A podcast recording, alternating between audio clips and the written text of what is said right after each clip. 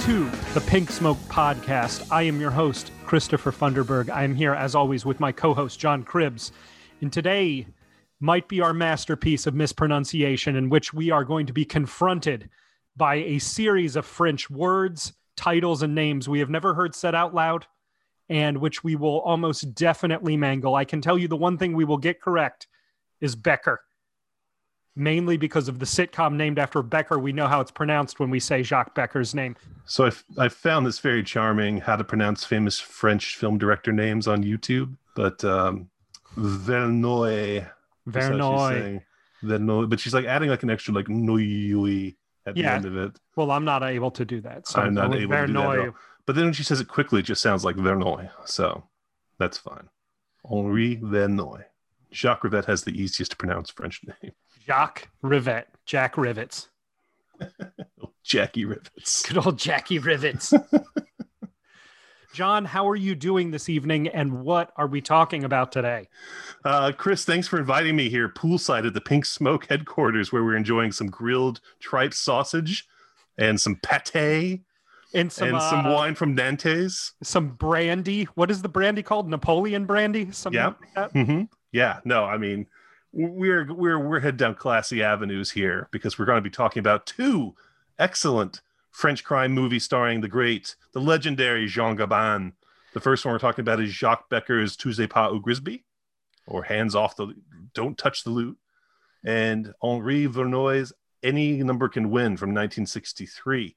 Uh, these are two films that I love and they're so much fun, and I can't wait to talk about. them. Yes, this is a, the concept that I pitched to John of this episode is Jean Gabin is too old for this shit. And these are the two finest films in the genre of Jean Gabin is too old for this shit now, right? Which and, he stretched out over at least two and a half decades. Yeah, I was gonna say he's like he's like Eastwood in that way, and that like in the mid 80s, you have like Heartbreak Ridge and part of the theme is like Eastwood is too old for this shit, right? Everybody thinks it starts with Unforgiven, but like for for 30 years now, Clint Eastwood has been making this man is simply too old to do this job, right? Uh, movies. And Jean Gabin did a similar thing. Jean Gabin is obviously an icon of French cinema. If you don't know who he is, he is uh, probably the biggest French movie star of all time, certainly in the 30s when he was making his reputation with films like Pepe Le Moko and Grand Illusion and Bete Humaine. Um, he was the guy. He was the absolute guy. And he was known for these are both gangster movies we're talking about today. And he was known for making gangster movies. He made sort of the poetic realist, romantic gangster films. And he was the icon of that. And so these movies, again, like like the Eastwood movies, where you have, you know, something like In the Line of Fire is, you know, a little bit of the concept is what if Dirty Harry was an old man? You know, uh, Unforgiven is what if, you know, Joe from the Man with No Name trilogy was an old man, you know? Uh, that's that's what these films are is they're playing off his longtime image to to uh, explore both the past of what he's been and what it means to to grow old as well. And like Eastwood, it's not even so much that he can't do these things anymore. It's like he can't be bothered to do these things anymore. Yes. You know, to actually step up and do the kind of heist and crimes, the capers that he has in mind. It's uh, it's task for him now. It's like it's tiring. He'd much rather retire back to the safe house eat some pate and go to bed early than have to yes. deal with any of this stuff. That is that is in Touche au Grisbi. The the key scene is the the safe house pate and warm pajamas scene but also there's a great scene early on in the movie where he and his he's playing max max le Menteur which i don't know why he's called that max the liar right uh, comes from the the book i suppose which I have not read because I don't think it's been translated into English. But uh, he and his partner Riton, they're hanging out at the club. They're with their two sexy young dames. One of them played by Jeanne Moreau, who is like hidden under a mask of youth in this film. The first time I saw this movie, I I couldn't identify her in it because she looks so young and doesn't look like Jeanne Moreau. I think she's like 18 or 19 in the movie, right? Yeah, and it's only what four years before Elevator to the Gallows, so it's Yeah. crazy that she turns into Jeanne Moreau over like four years. You know, Yes, yes, like the embodiment of French womanhood. Like there is no more, there is no more French man than Jean Gabin, and there is no more French woman than Jeanne Moreau. Um, but they're in the club, and uh, the girls want them to stay out late. The girls work at the club. They're going to do their mermaid dance number in a little bit, and you know, Max says to Riton, uh, "Tell the ladies we got to go pull a job, right?" so we can't hang out with them later. And Riton's like, What job? And he's like, There's no job. I just want to go home. If we keep hanging out with these ladies, they're going to want to go out for onion soup later.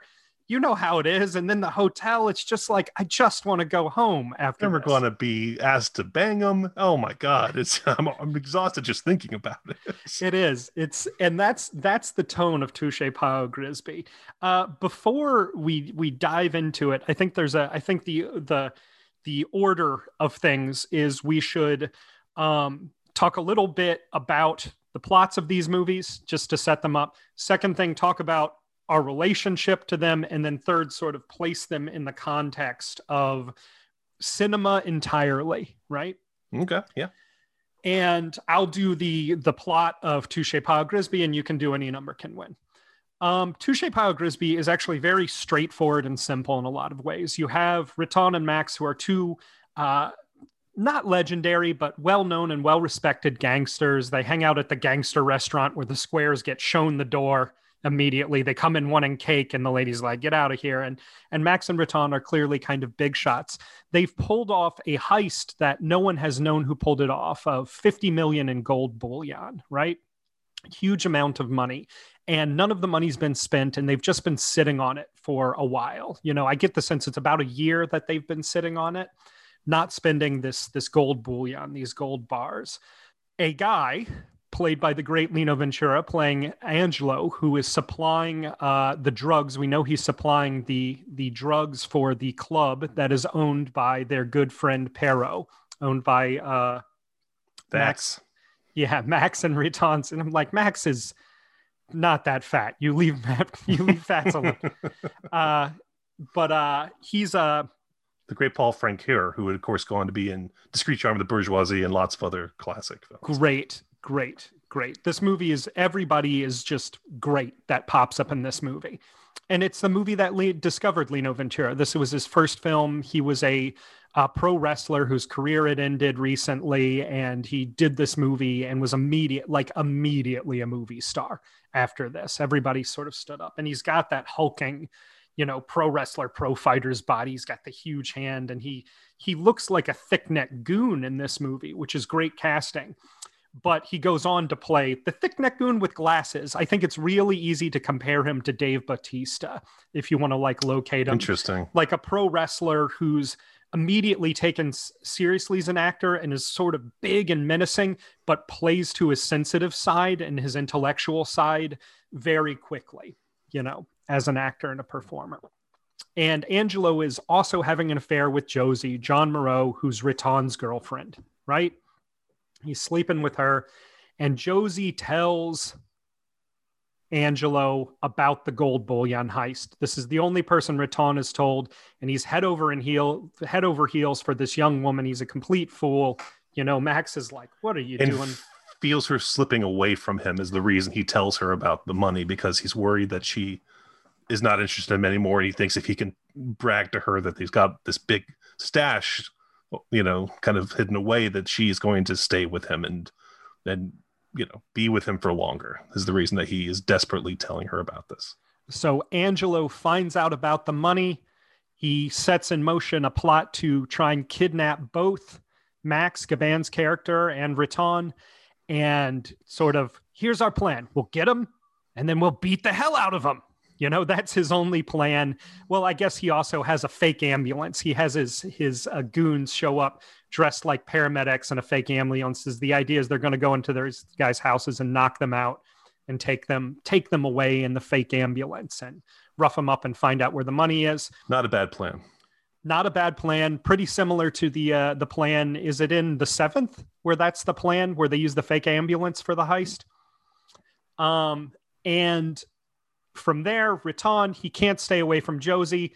Josie sells him out to Angelo again. He gets caught. And basically, the second half of the movie is uh, Max getting the crew together. You know, Fats and Marco. They kidnap Fifi, played by the great, uh, uh, what is that actor's name? Paul Daniel Cauchy. They kidnap Fifi, played by Daniel Cauchy from Bob le Flambeur. He's great when you need a kid to get shoved around in a French gangster movie. And they find out wh- what's going on with Angelo. They get the gang together, they bust out the SMGs, and it all comes together in a trade for the gold bullion for Riton's life and a shootout on the back road. Very straight ahead. Essentially, they've got a score. Angelo finds out about the score. The bad guys try and shake him down for it and it leads to you know mayhem just some of the literally some of the most satisfying and gripping on-screen violence ever filmed at the end. It's just such an amazing sequence. That's what for me grisbi was famous for for a long time was the kind of slow burning film where they are setting things up and there's a lot of planning and there's a lot of eating pate at the safe house and you know meetings in clubhouses and whatnot. And if you find any of that too slow or boring, well, how about a fucking amazing final 15 minute climax with guns and explosives and the loot getting burned up in a car and just, I'll just, you know, it kind of for me is Becker saying, hey, if I wanted this movie to be riveting from beginning to end, I fucking would have. I yeah. can do this. I can do an amazing action sequence. Here it is. I was saving it up. That's what, you know, that's what you yeah. impatient assholes should have been waiting for. I mean that, that and that's just assuming that someone is impatient during this movie, which she shouldn't be because it's amazing. I am riveted just watching them eating the pate. Personally. Yeah. It reminds me a little of Heat, where there's like only one real action sequence in Heat, but that is the only action sequence you need. You know, it's that same sort of. Uh, it's just when the action happens, it's so good and it's been so built up to that it's you don't need any more in it.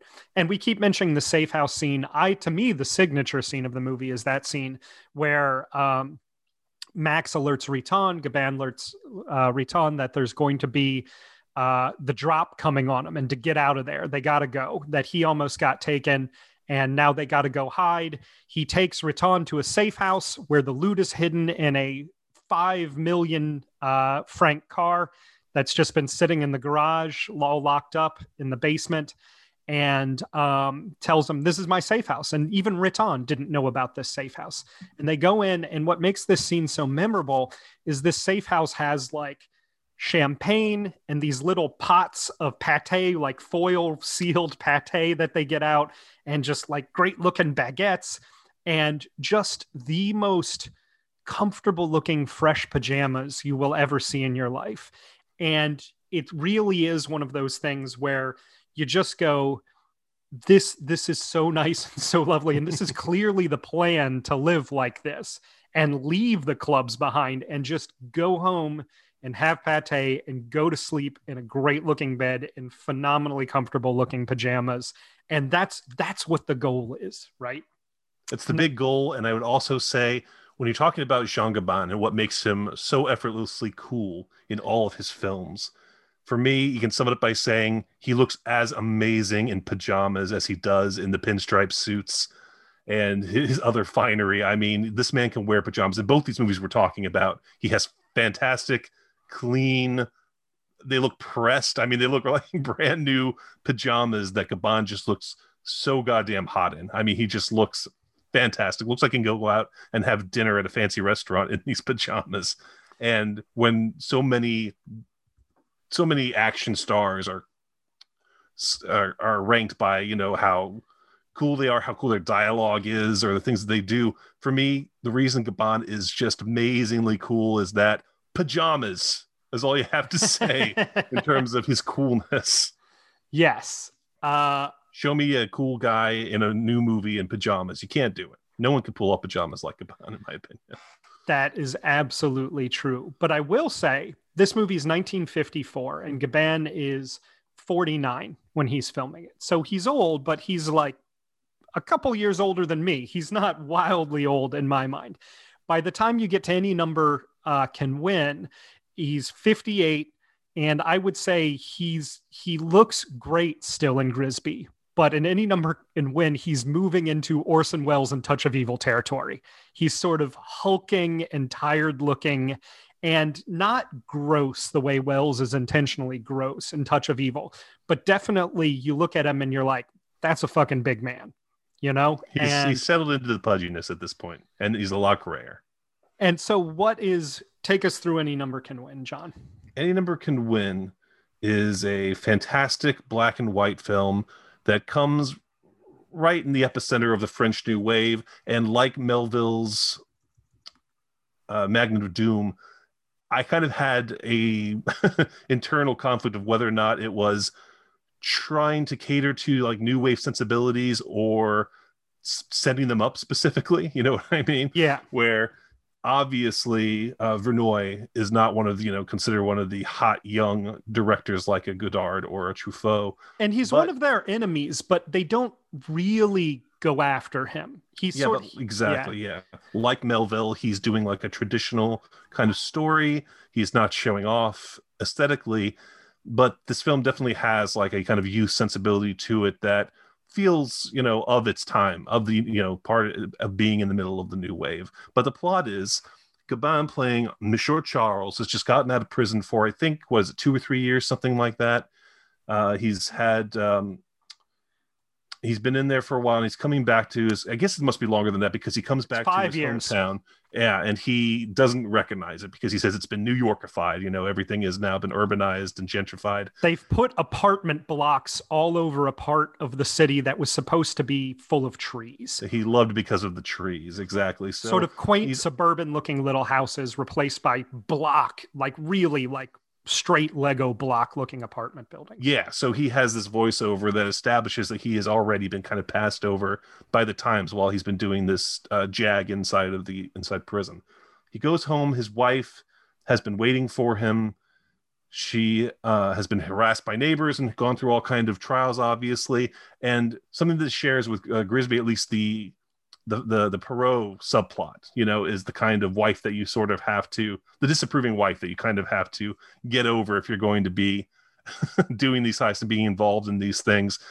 She wants credit for, you know, she says to him at one point, uh, did you wonder if I was fa- you know, faithful to you while you're in prison? He's like, no, not really. you know, yeah. Uh, and you feel bad for her kind of right Im- immediately because she's while he's been gone developed this plan to like go into business and open a restaurant like by the seaside and and go legit. You know, now that he's out. Oh, oh, great idea, John. You think it'd be the Negresco? you think you think that's what we're gonna do? she's for all her like effort and diligent planning of hey you're out now i've been faithful you know i've waited for you now i've got an idea of how we can spend the rest of our lives our old age this does not appeal to Gabin shockingly he may be old, he may be, you know, into the pajamas very early, but he still wants that last heist. And you get the idea because they, they talk about their finances and it seems like they're okay, like they're going to do all right between them from what they saved from his, you know, from, from his capers and what she has managed to save. It, you get the impression and right away that it's not going to be enough for him the the development company is going to give them more money than he's ever made on a heist to knock down their house so they can build another apartment building. That's one of the great jokes I love in it is like we can just sell this house and make more money than you've ever made on a heist. You know, like we can go yeah. straight. That they yeah, that they are set up to just very legally be set up for the rest of their lives and they'd be fine. But it's not enough for Gabin. He wants to pull off this heist which once you hear about the, the plan of the heist it's even more beguiling that you wouldn't just go the straight route because it doesn't seem to have like you know because he talks about like i've got this great i've got it's foolproof you know it's going to go over like gangbusters and i had the whole thing plotted out. He really doesn't though and there are a lot of things that can go wrong and do go wrong.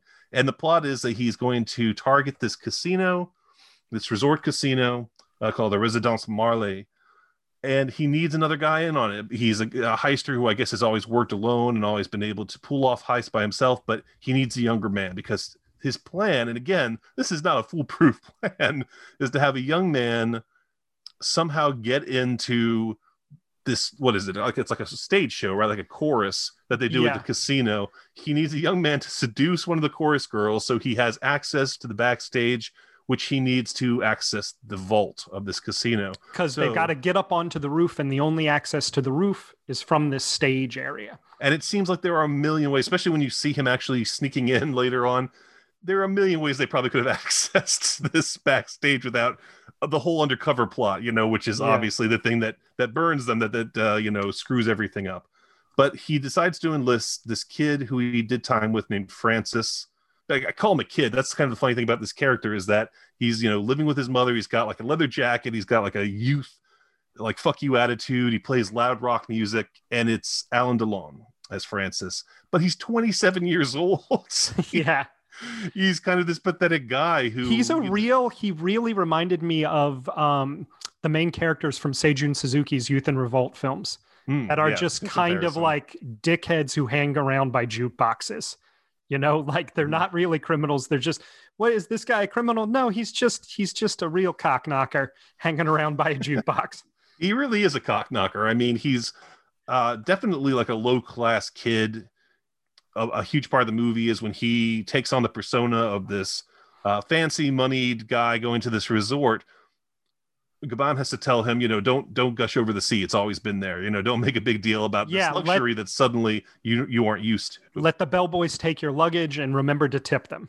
You know, Right, right. right. Act, don't act like a guy who is, you know, suddenly, you know, been, been given access to this world that you've never known.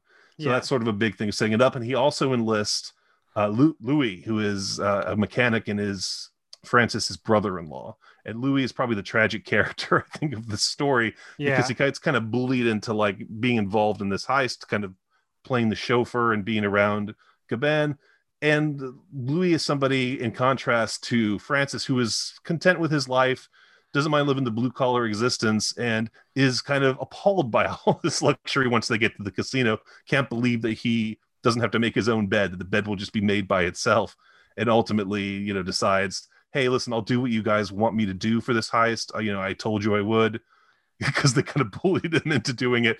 He said, but I'm not going to take any of the money because I would not want to live this life, which is the exact opposite of Francis, who is clearly loves driving around this fancy car, loves seducing these women, but you know, by acting fancy and like he's and Gabin's character too. His wife has the line, you know, it's funny that you always wanted to live in silk shirts and you ended up in uh, in wool and slippers, right? Mhm. Reference to his prison outfit. You know, you want to live the high life, but you end up living a way worse life than you would if you just went straight.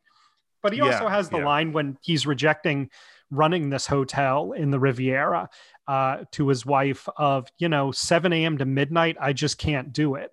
And a lot of this movie is about when Gabin is like on the train at the beginning, he's listening to the people all getting ready to go away for vacation and talking about like the 80,000 franc installment plan to go to, to Brittany or wherever, you know, or to go see the, uh, you know, the tourist traps in the Greek Isles, right? And he just has this reaction of like, how can people fucking live like this? I just can't live like that. Even if I go back to prison, I just can't live the way everybody else lives. Yeah, there's something about him that thinks he's entitled to to luxury and to the classy life, you know, because why not? Because he's Jean Gabin, obviously.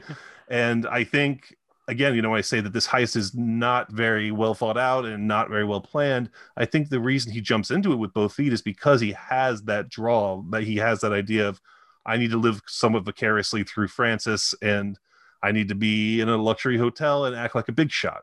You know, I, I Yeah. think that he thinks the silk pajamas are the only existence that he ever wants to do. I don't even think it's about the money. In the end, it's just about this this feeling of being Jean Gabin. you know, Yeah. it's not it's not going to work if you're in an apartment run, or running a restaurant. And so the second half of this movie, this movie is about two hours long, and basically the entire second half, the second hour, is just the heist. You know, the preparations, getting everything set up, getting all the pieces put in place, and then doing it. But it builds to a final poolside scene after they've gotten the money, and their bad draw of luck is where they've hidden the money is in this changing room beside a swimming pool overlooking the ocean, like a fancy swimming pool associated with one of the hotels, I think, overlooking the ocean. And when they go to pick up the money, the cops, the detectives that are on the case investigating the casino heist, have just randomly like gotten together to have coffee and hang around by this pool to discuss what's going on. There's not really any reason for them to be there. It's just sort of generally in the area. And so the police are sort of like going over the day and figuring out what they're going to do. Gabin is caught waiting for Alain Delon, who has the two bags of money, and everything just sort of uh, squeezes down on them. The vice clamp comes down. But and, we should point out, you know, it's incredibly humorous how the cops are just walking back and forth, you know, behind Delon describing the bags that are sitting right next to him and whatnot. But the reason for urgency at that point is that uh, Delon has had his picture on the front page of the newspaper. Because he's Delon. He when he's hanging out at the casino, somebody snaps a photo because he's so yeah. They're like, holy shit, that that's an example of a great looking uh, rich guy. So, because Gabin, like in Grisbi, has had this idea of like, hey, there's no rush.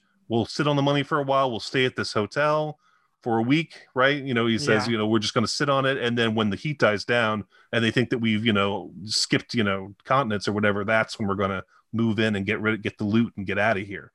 But because now everyone rec- recognized Delon on the front page of this newspaper, he says, okay, we got to go get the money right now and get out of here. He sends Louis away and he and Delon end up in this situation at the pool.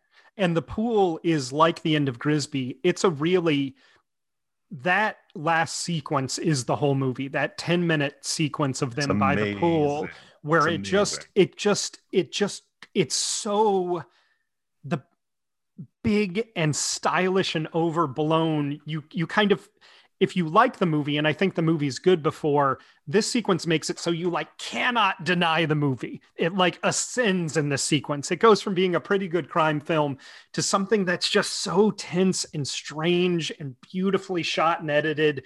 And the score is so dynamite. You'll just never forget this score. And just like the image of the money floating up in the pool when that happens, it's just like the wads of cash blooming in this underwater flower garden and then like lily pads on the surface.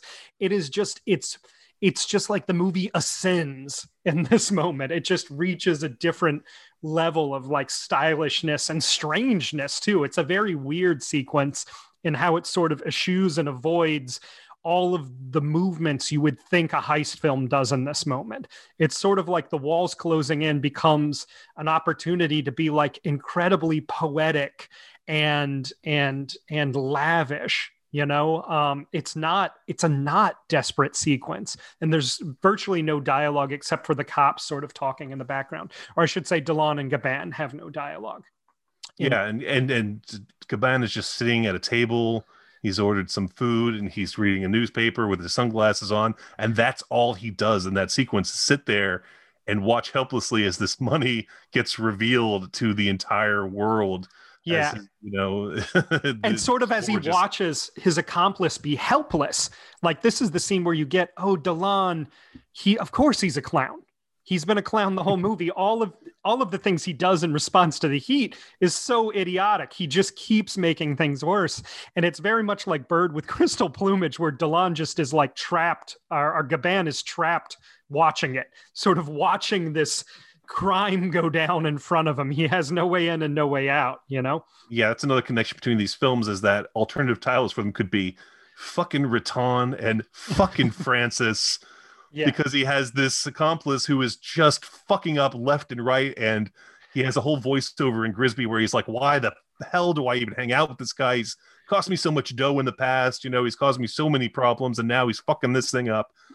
And it's great because you, you as as as the audience member, have been thinking the same thing of like, why you effortlessly cool guy who everybody loves, why are you hanging out with this loser who's desperately trying to hold on to this young woman who doesn't want anything to do with him? Why are you with them? And I love that dynamic of you know, cool guys need a loser friend. I just, yeah. just do, you know. well, and it's, it's going to be their weakness, but it's something that they need mm-hmm. at the same time. Yeah, I would say when I compare these two movies, and they're fun to compare because it's the first one's about a guy who really just needs to get out of the game and knows it, and and any number can win is about a guy who just will never get out of the game, who needs the game to define him, right? But also, I would say Grisbi to me is cinema's greatest friendship, and any number can win is cinema's worst, stupidest friendship. That's about right. I think those are the comparisons. And I love that scene, the one where you talk about with the voiceover, which uh, this time watching it really struck me a lot more, where he does have the moment of like, why am I putting myself on the line for this clown shoes idiot, right? And so you're worried he's going to sell Riton out, but you also know Riton is, would do the same thing for him. And when he goes and gets Riton, when he's finally gotten them after the hostage exchange, he gives him that little slap on the back of the head. And it doesn't quite say, Don't worry, we're going to go get these motherfuckers, which they are for sure. but it's a little bit like, of course I was going to be here, you know, like, and not even like I'm the cool one and you're the bad one, but like we're friends. We're, we're I'm the cool one and you're the bad one, but our friendship makes us equals somehow. That's just the way it works. Is that we're we're the same. We're not different. Right. It, it also just makes it Max that much cooler that Riton didn't know about this safe house, didn't know where the loot was being hidden. You know, Max can keep his fucking trap shut. You know, he's not even going to tell his best friend who was in on the heist about any of this stuff about buying the rolls, you know, and, and hiding the gold bars in the trunk because he knows how this shit works. Yeah. He's not going to go yapping and fuck everything up like Riton is. yeah. Yeah. No, I would say too. It's funny because you, I'm, you and I are both getting middle aged. And when I watch these movies, Grisbi is a celebration of old friends. That's really what it's about is that you know your old resistance buddies like Pierrot are going to be there to like get the SMGs out of the wine boxes in his basement. You know what oh, I yeah, mean? it's a total Devane and Tommy Lee Jones from uh, Rolling, Rolling Thunder. Thunder. Yes, you just know that guy's going to be there forever for you, and he's going to be there for Riton, and Riton would be there for him too. Whereas any number, and I obviously really identify with that, is you have a few friends that have just been around forever and like they're not going anywhere. When you're younger, you have like 30 friends. And then when you're 40, you have three. And like if you show up and you're like, I need a gun, they're going to have it, you know? Um, whereas any totally. number can win, I feel like is, is focused on the idea that like you actually can't make new friends when you get to mm. a hmm. certain age, that there's just not enough time to build those bonds and relationships, you know? And even, and even Grisbi has Marco, who's like the young guy who's really important and they've sort of let into their circle.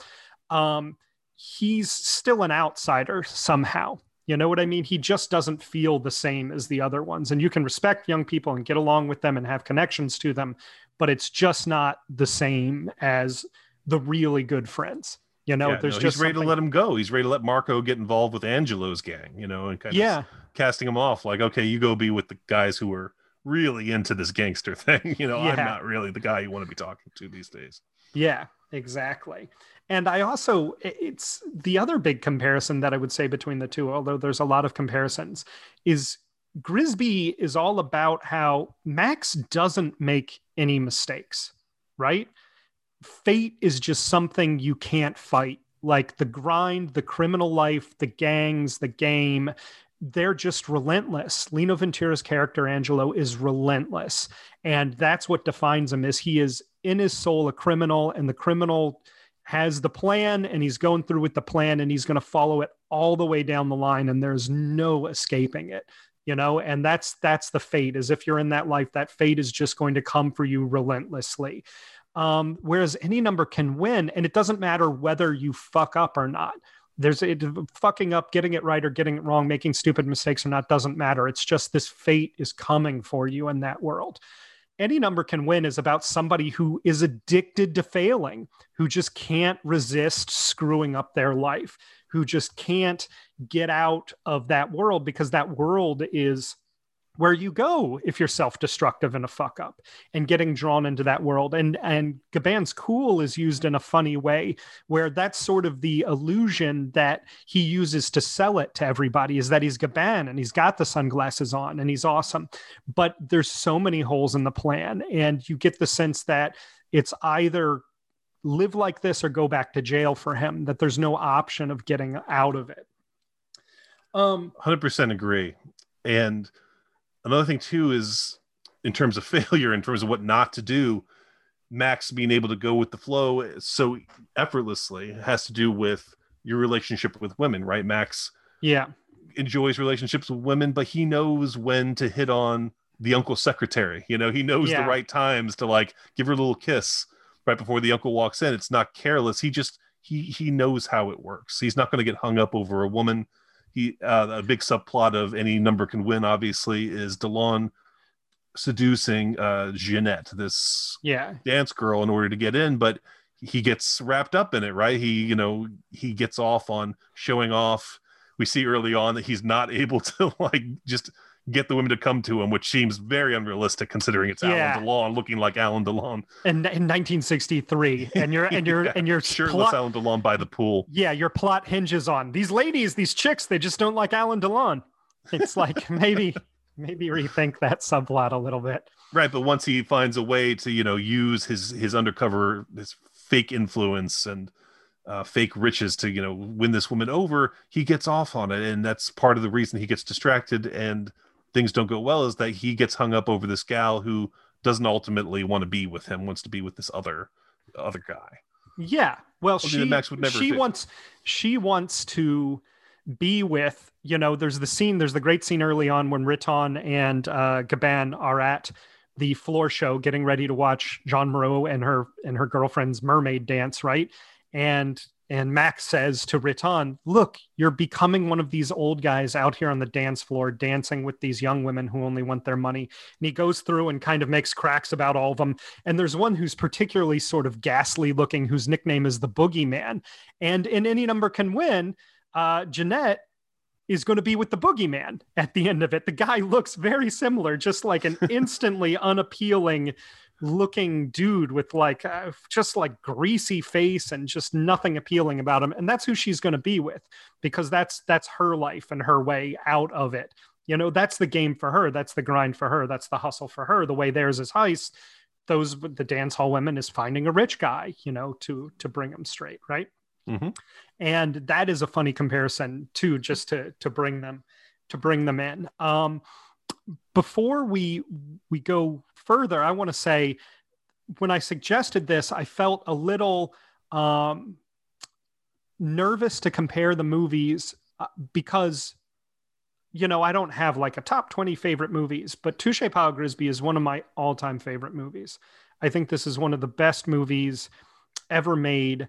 Uh, and I really, really love it. And any number can win it's almost not fair to compare any crime film to Grisbi. It's yeah. like almost, or for that matter, you know, Melville movies that were being made at the same time. yeah. Any number can win because you can't help notice that it's not being directed by Melville. yeah. I also think that even Melville, he has like two, I'd say, are as good as as Grisbi. You know what I mean? And he only made great movies. That is not a diminishment of the other movies. That's just a statement of how I think how good Grisbi is. You know, that I'm not putting Cercle Rouge on the level with Grisbi. I think Grisbi is better yeah. than that in a pretty decisive way. Oh, so yeah. I, and I think Grisbi set Melville on the right path, too. I mean, he does Bob yeah. Flambeur like the next year. I mean, I think Grisbi had to have been a gigantic influence on him from that point. And on. reuses, you know, Daniel Cauchy, right? He brings him into to Bob le Flambeur to be the kid who's shoved around, yeah. right? I'd, um, I'd, be I would not be shocked to hear that they wrote Bob le Flambeur thinking Gabin would star in it. I never read that, but he's made to look up like a Bond. His hair yeah. is dyed that silverish color. yeah. Mm-hmm. And uh and absolutely uh I think the the fairest thing I could say is that any number can win is Ocean's 11 and Grisbi is the limey. You know what I mean? Mm-hmm. Like Ocean's 11 mm-hmm. is not a bad movie. It's a very stylish movie. I'm almost tempted to say it's out of sight but I actually think Out of Sight is better than The Limey. I would just say there's one movie that's like purely entertaining, right?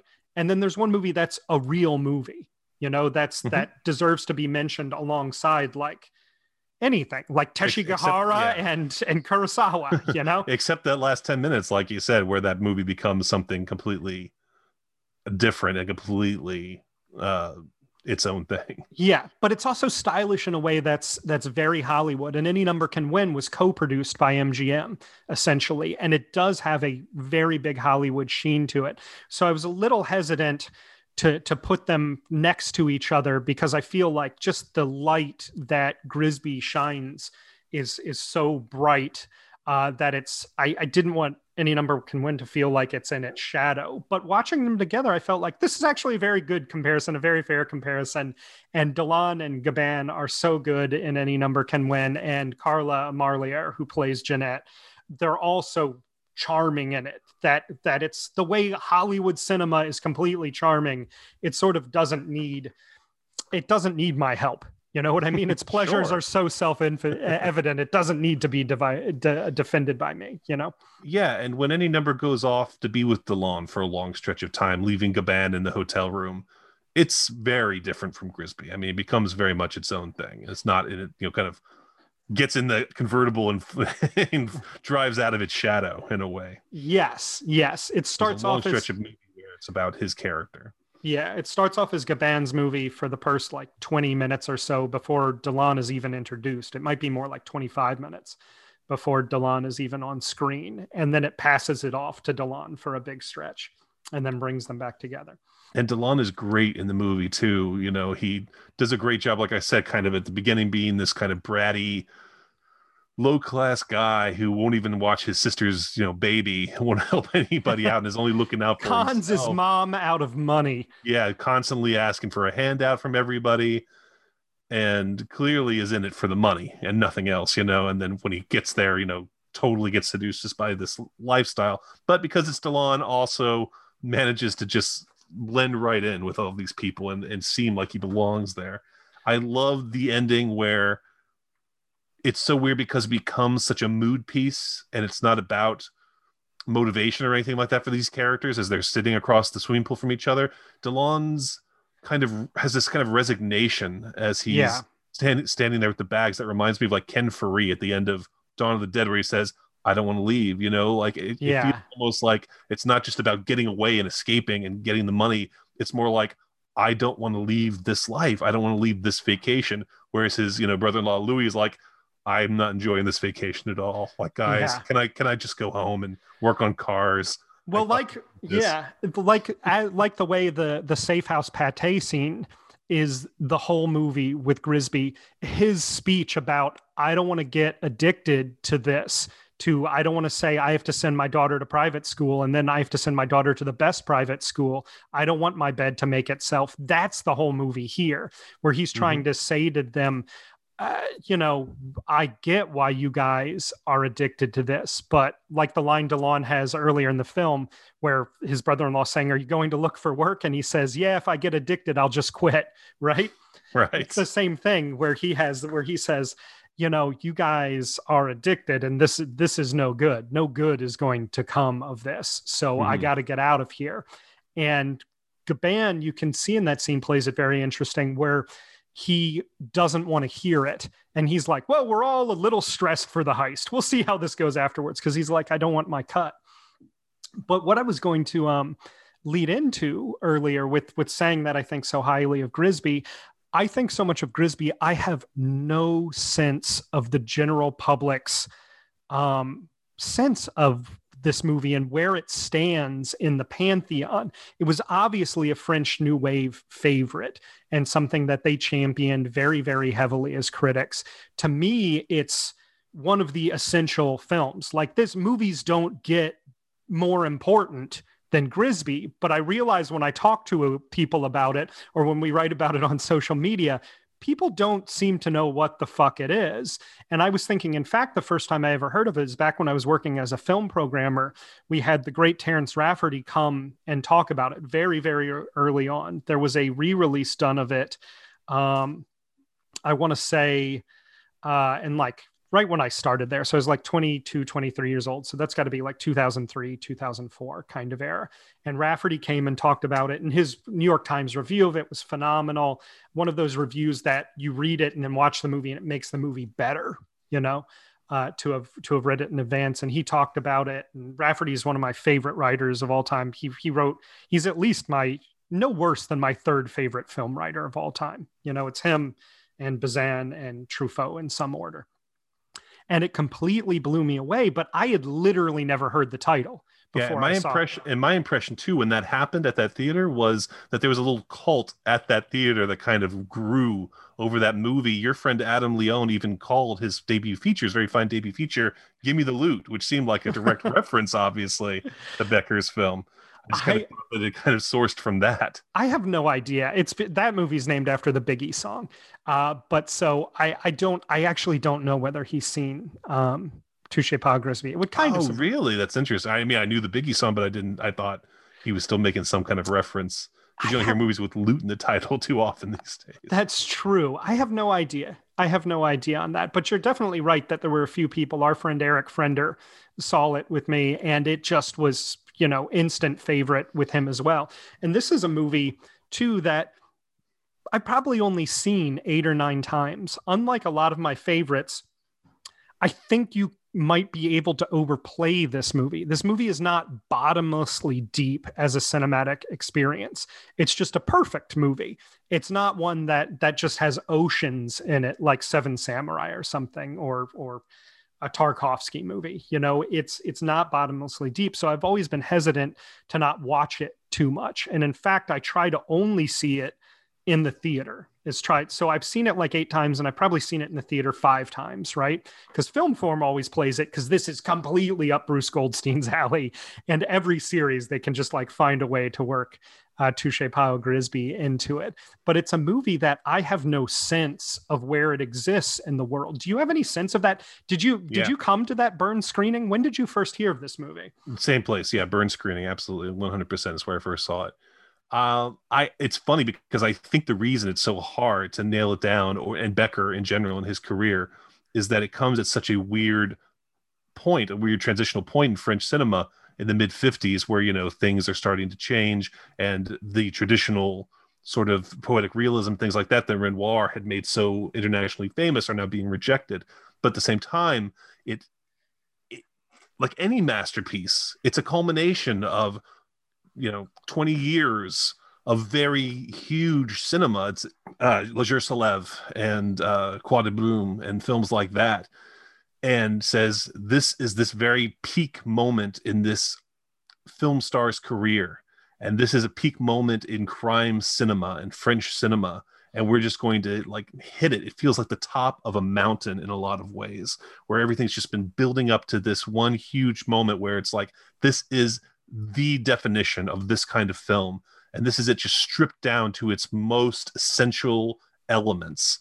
At the same time, it's clearly, even though it's not something that gets acknowledged by the the, the young French filmmakers who are going to make a huge, you know, uh, impact in the next decade, it clearly sets the tone and the idea for what's coming next, and it clearly sets Melville up for the next film for the films he's going to be making. So to me, that's its importance right there. Is that it's a weird it's a weird period where it's hard to say this film had a huge huge impact but at the same time it so clearly has a huge impact. Yeah it's, it's rare that right in a moment yeah, of just a huge moment in french cinema. That transitional works are apex works as well. That's a really rare thing to have it be. The transitional moment is normally not the apex as well which happens with this film. You're absolutely right. Um we should talk a little bit about Becker at some point. I was I this just made me think though talking about all this and how much I love Grisbi. There's there's a funny thing where my favorite kinds of movies, like my comfort food movies are French gangster films from about 1932 to 1960, right? Mm-hmm. Like that is that is my favorite chunk of cinema. If you tell me, hey, it's a French crime movie made in 1952, I'm like, I will watch it right now, you know? And obviously, when the French New Wave happens in 1960, that changes everything. One thing I was thinking about, you know, these movies, these French crime films, and even Touche Pas Grisbi, uh, they're one of the the the victims of the expanding definition of noir, right? Like everything is film noir now. I was I've been enjoying watching the Criterion Channel's current series on neo noir, but half of those movies I'm like, this is not noir. What makes something noir? You know, it's yeah. not just a crime film. Is not just noir. And I would say that it's really important to understand about these movies is that they are not noir films that these are not noir films in any way, shape, or form. They are crime movies. The French crime movies, the French people don't make noir as much as noir was influenced by the French sensibility in a lot of ways and the European sensibility. Uh, film noir is something I don't like very much. This is one of the stranger things to me that I've spent a lot of time trying to figure out why I don't like noir because it seems like something I should love, right? It seems like a genre I should be really into. I love crime cinema. I love desperate stories about people entangled by fate. I love the actors that are associated with noir, people like Barbara Stanwyck and Burt, Burt Lancaster, you know, all of these different figures you have in the noir world and filmmakers, Fritz Lang. And I realized I was reading Truffaut recently and I realized why I don't like noir. And he referred to the French New Wave guys hated expressionism, right? And Truffaut has a phrase, I'm not sure what the exact phrase is, but it's something like the absurd emotional hysteria of expressionism. And I realized, oh my God, that's what noir is, because they imported so many of the expressionists, right? And that sort of signature expressionist style that comes from Europe when everybody flees Europe in pre World War II. You know, you have all these Hungarians and Germans and uh, and people like that who are the signature directors of film noir, right? And they bring right. expressionism over with them, stark black and white, single light, long shadows, right?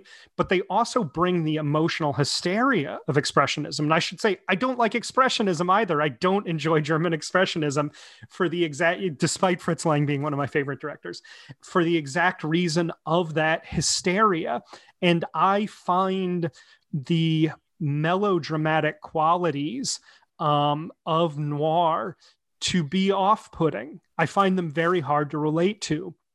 And the poetic realism of the French crime films in the 30s is an entirely different branch of cinema, right? And those movies, something like Pepe Le Moko is a romance.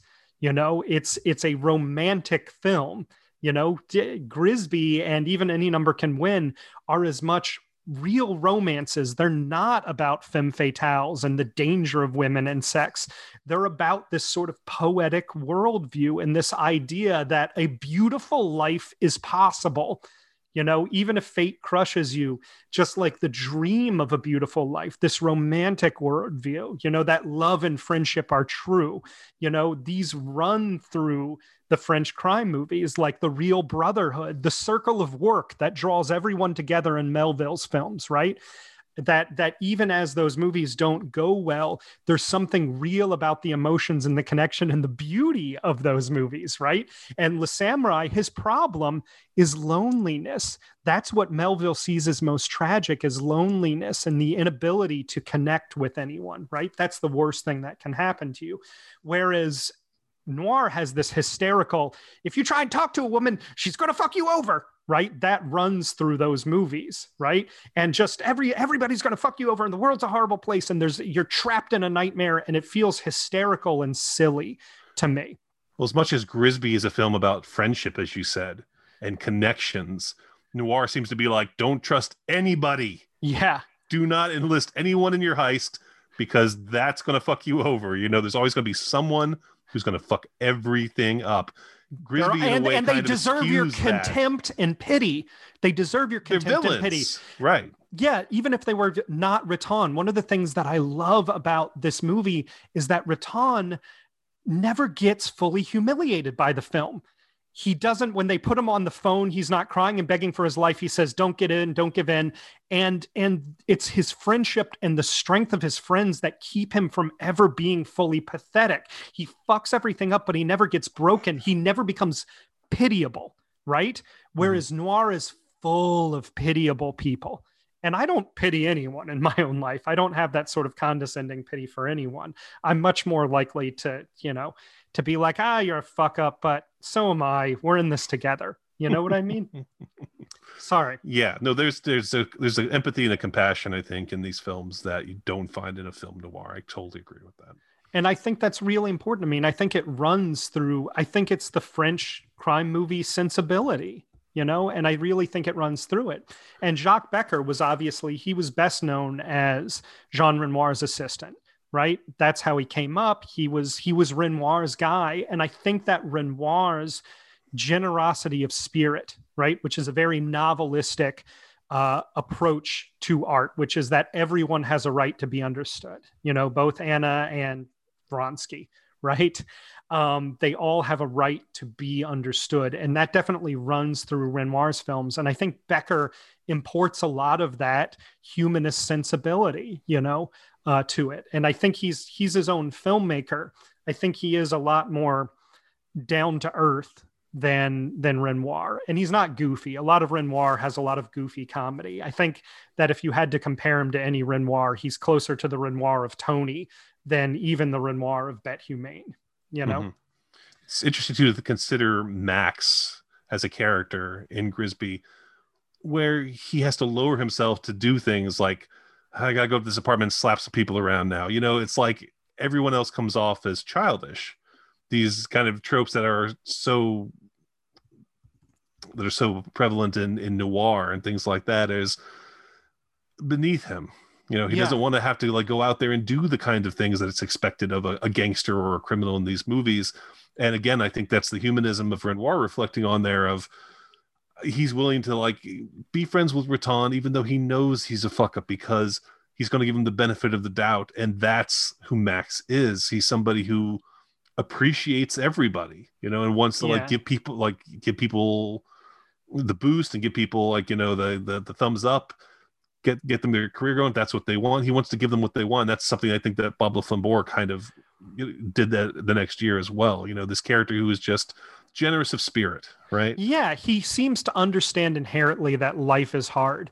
And it's funny when you talk about uh, him not being a childish or a baby, to compare in any number can win. I love the scene when Alain Delon, because he's out trying to make it with the model and bring her back to her hotel room, and they have a big fight and everything, and he's ignoring the calls from Jean Gabin, who has said, You have one job, which is to receive my call, right? And Delon finally gets her back.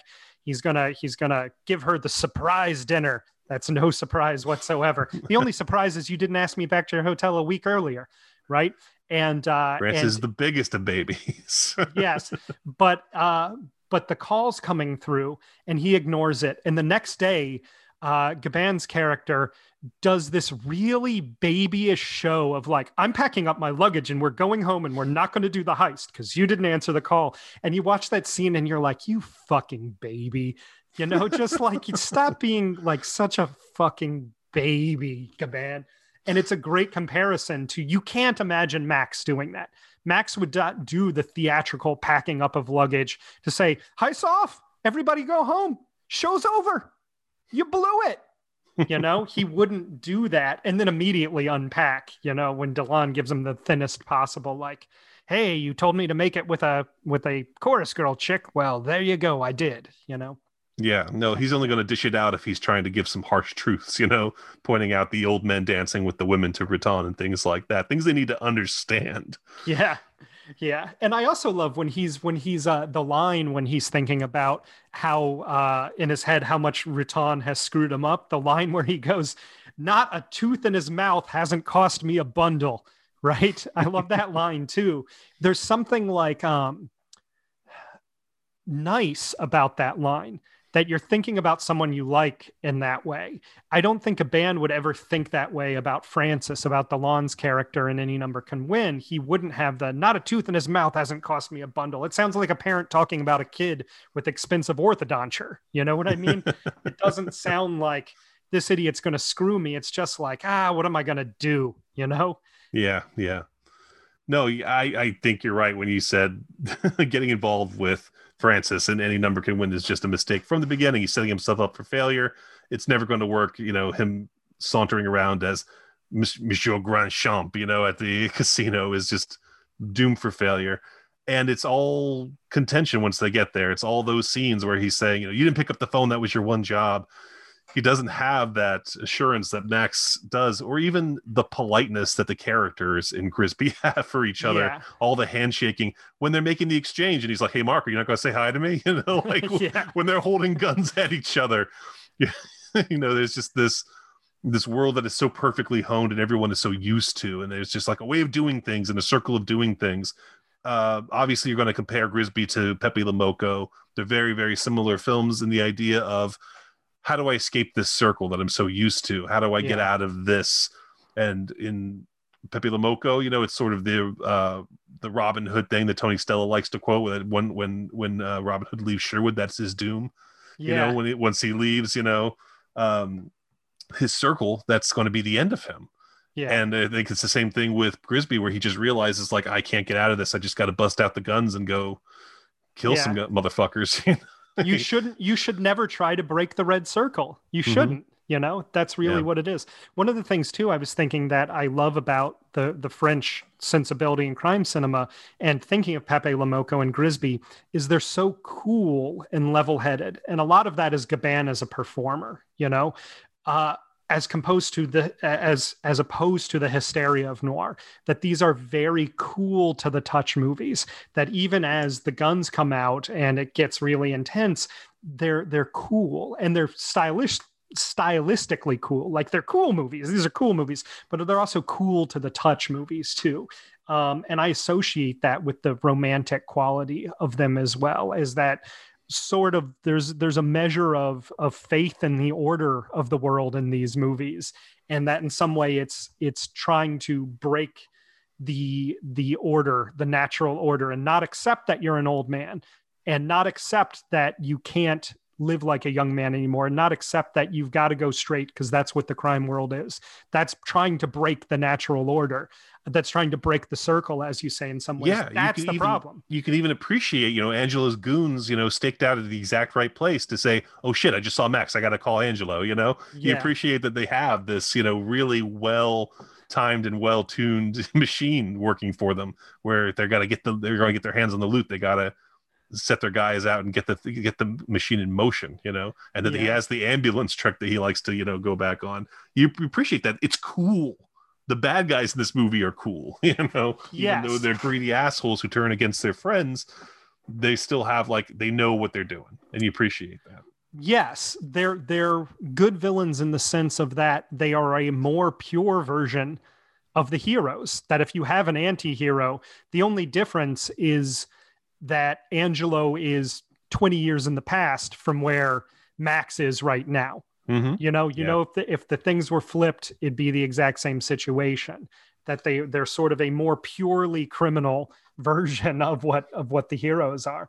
One thing that I think also is, is fun to compare between the two is in the treatment of Riton versus uh, Francis, is that is that Francis really sucks and is introduced being an unlikable dickhead, um, and that he's kind of the antagonist he's the one you're rooting against in some way. A lot of the fun of the movie is seeing him get taken down a peg, you know, uh, and seeing him fail at doing this stuff and try and be molded by Gabin. And what it reveals later on in the film is that the flaws of Francis are the flaws of Gabin. He's molded by Gabin, but Gabin is not good enough either, you know? Yeah, no, I'm glad you said that because there's no classic villain in any number can win. There is no Angelo character. It's just their own, you know, the, it's just their own flaws that, that trip them up and you know ruin the heist at the end. So yeah, I completely agree with that. Yeah, and it's and it's fascinating because the big middle section that's all on Delon is about him getting blown off by the ladies, seeming low class, not knowing what he's doing, and trying to work his way up to being what Gabin needs him to be. And then that's not enough you know, because Gabin is not enough himself. And the heist itself is uncool. Yes. Going through, you know, it's very unglamorous, going through the tunnels and getting his tuxedo all dirty. And then it just comes down to two guys in a mask in what seems like a basement, you know, yeah. stealing this money. Where uh, what Mr. Grimp, the uh, the casino owner, who's just completely disapproving of it, seems not so much like, hey, you know, it's it's not about like, hey, you guys are stealing my money, as like, really? This is just this does not seem classy at all. This casino heist. You know, Max would never do anything like this. Yes, exactly. He's not going to be going around in that. He's going to be getting out the potato masher grenades. That's going to be his part of his plan. Right. So as cool as these characters have like built themselves up to be in their personas at this casino, the heist itself is very workmanlike, and then not as you know, it's not a well honed machine. Yeah, yeah, exactly. Um, I think it's also there's a few things we should we should mention. We should talk about Becker a little bit. Uh, Jacques Becker is a this is a movie I love. Becker. I'm going to say it the way Rafferty said it. Jacques Becker. Um, Jack Becker. Uh, he is a very interesting director, one I really, really admire. But I really, having explored his filmography pretty thoroughly, think he only has three good movies, and they're all phenomenal.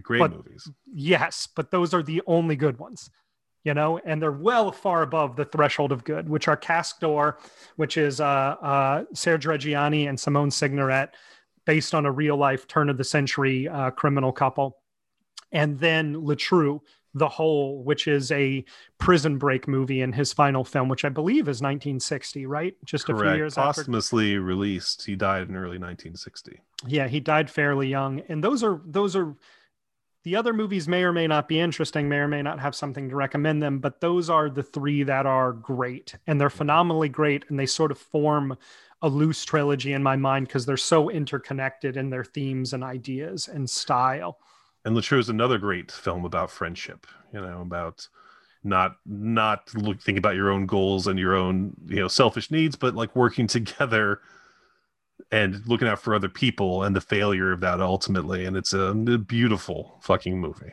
yes yes and i really love Casque d'Or which i sometimes feel like is the orphan of the three but again Mhm, i don't sure. i don't know what people think of these movies i think Casque d'Or is signoret's best performance um and pro- Yeah. maybe Yeah. maybe reggiani's too although he's not he's not blow you out of the theater great in that movie and it is and it is funny to mention that they're a trilogy because technically technically not technically through some technicality i don't understand touchez pas grisbi is the first part of a trilogy that gets called the max le menteur trilogy.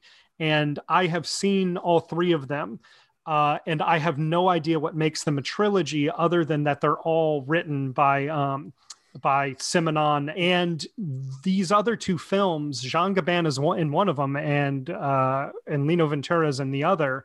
I I cannot connect them to these movies, and they are Tonton Le Flingueurs and uh, Le Cave se rebiffe, and I I sort of don't get what connects them at all. Uh, and they're both much slicker. They're not Becker. They're each one's like a journeyman director whose work I'm not really familiar with. Uh, Le Cave is not notably good, but um, Tonton Le Flingueurs is interesting.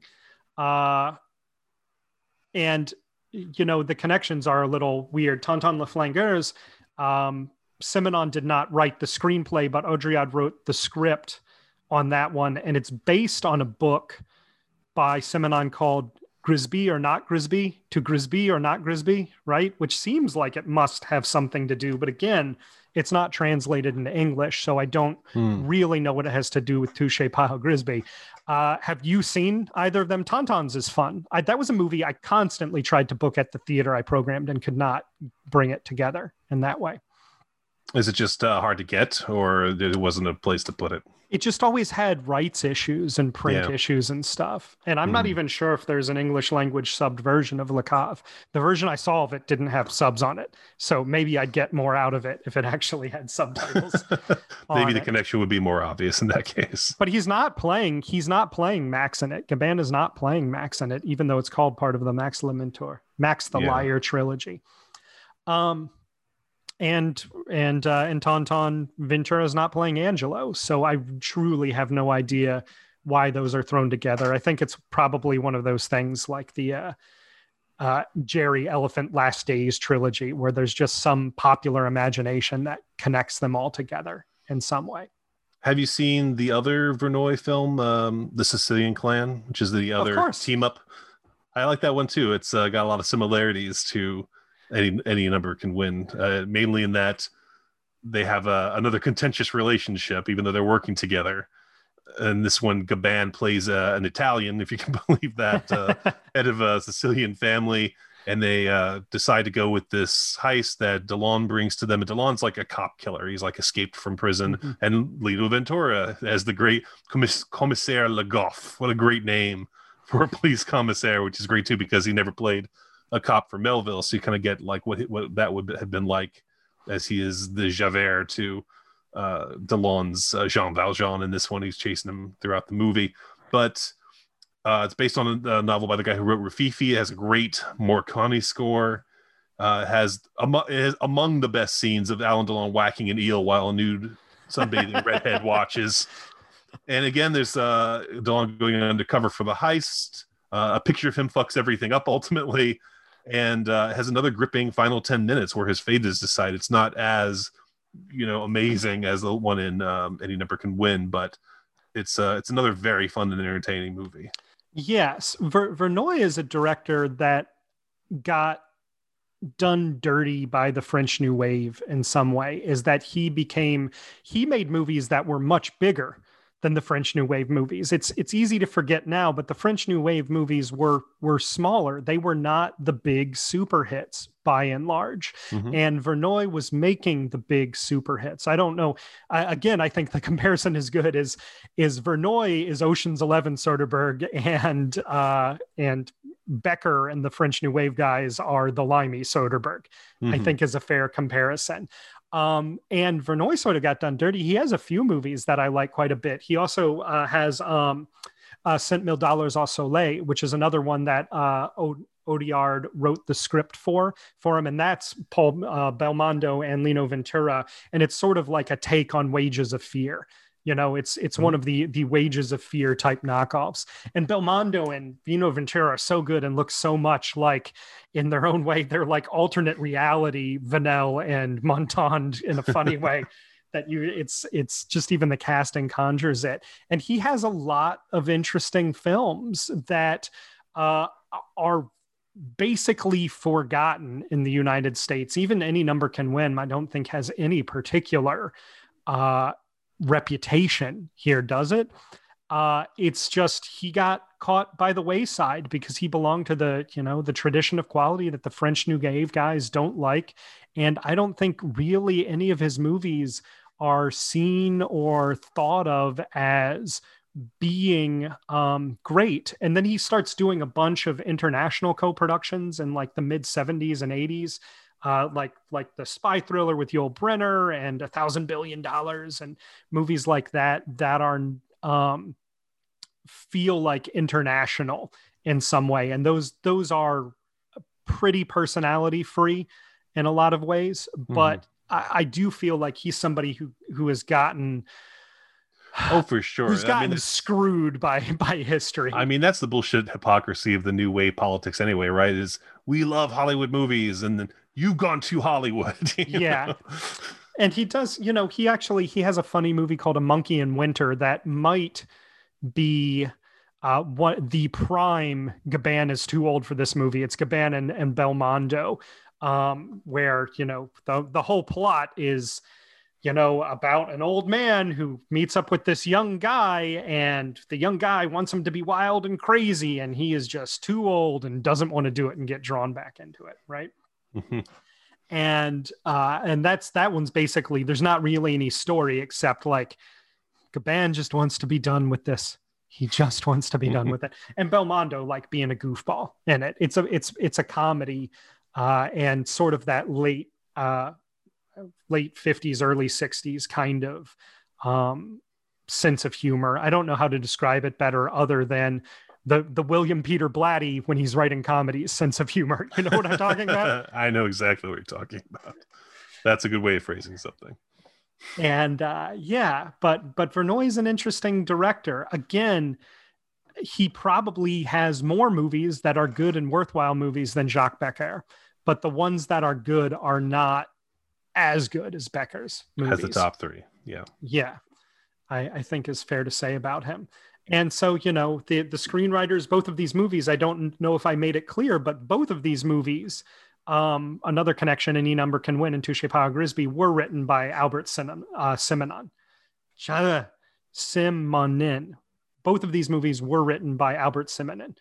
Uh, so they have that connection as well. And it was uh, based on a, uh, the the uh, any number can win was based on an American novel that had been published in the Série Noire series. Série Noire was like their version, France's version of the Giallo, a book series that had black covers. So they that kind of uh, story became known as a Série Noire type story, and that is a another interesting connection is sharing a screenwriter, which is not something I would have thought of about these movies before we started to research them and, and put them together in some way. I was a little bit surprised to hear that. Yeah, for sure. They are don't seem like they're written by the same person, but uh, again, I, I, I think that any number can win borrows a, a kind of poetic beauty from Grisbi for certain scenes. And the moments that you say like are the pinnacle moments, I would say on top of Louis saying, you know, he's doesn't want to get sucked into the addiction of luxury. The other uh, moment that you know really defines what I think Verneuil is interested in a number can win is when he goes to visit Mario uh, to get the plans. Mario is now running like a spa or right or like a beauty yeah. salon with his uh, wife, and much like Max, Mario kind of like gives him all the stuff and is like, "Here you go, good luck." Have fun with it. I'm I'm out. You know, I'm old and I don't feel well and you know I'm I'm out of this game. You do I'm, it. I'm not going to chase like you know, and I and I think I even maybe hints say like maybe you shouldn't be doing this, Mister Charles. You know, maybe this isn't the right path for you either. But I am definitely not interested. Yeah, and I love when the wife busts in. He's got this uh, sort of uh, masculine, domineering wife. He's a little short, little bespectacled, frail-looking man, and she busts in and she's like and they're like she's like what are you doing? And he's like oh mac uh, he's just showing me some plans for a, a, condo he's going to build. And she's like well get out of the construction business. And he should too and slams the door and leaves. And i love because gabin turns to his friend and says why don't you slap her yap? And he just sort of meekly says she wouldn't like that. And you realize like well he's got a good life. He doesn't want to screw it up. He's got a real relationship now.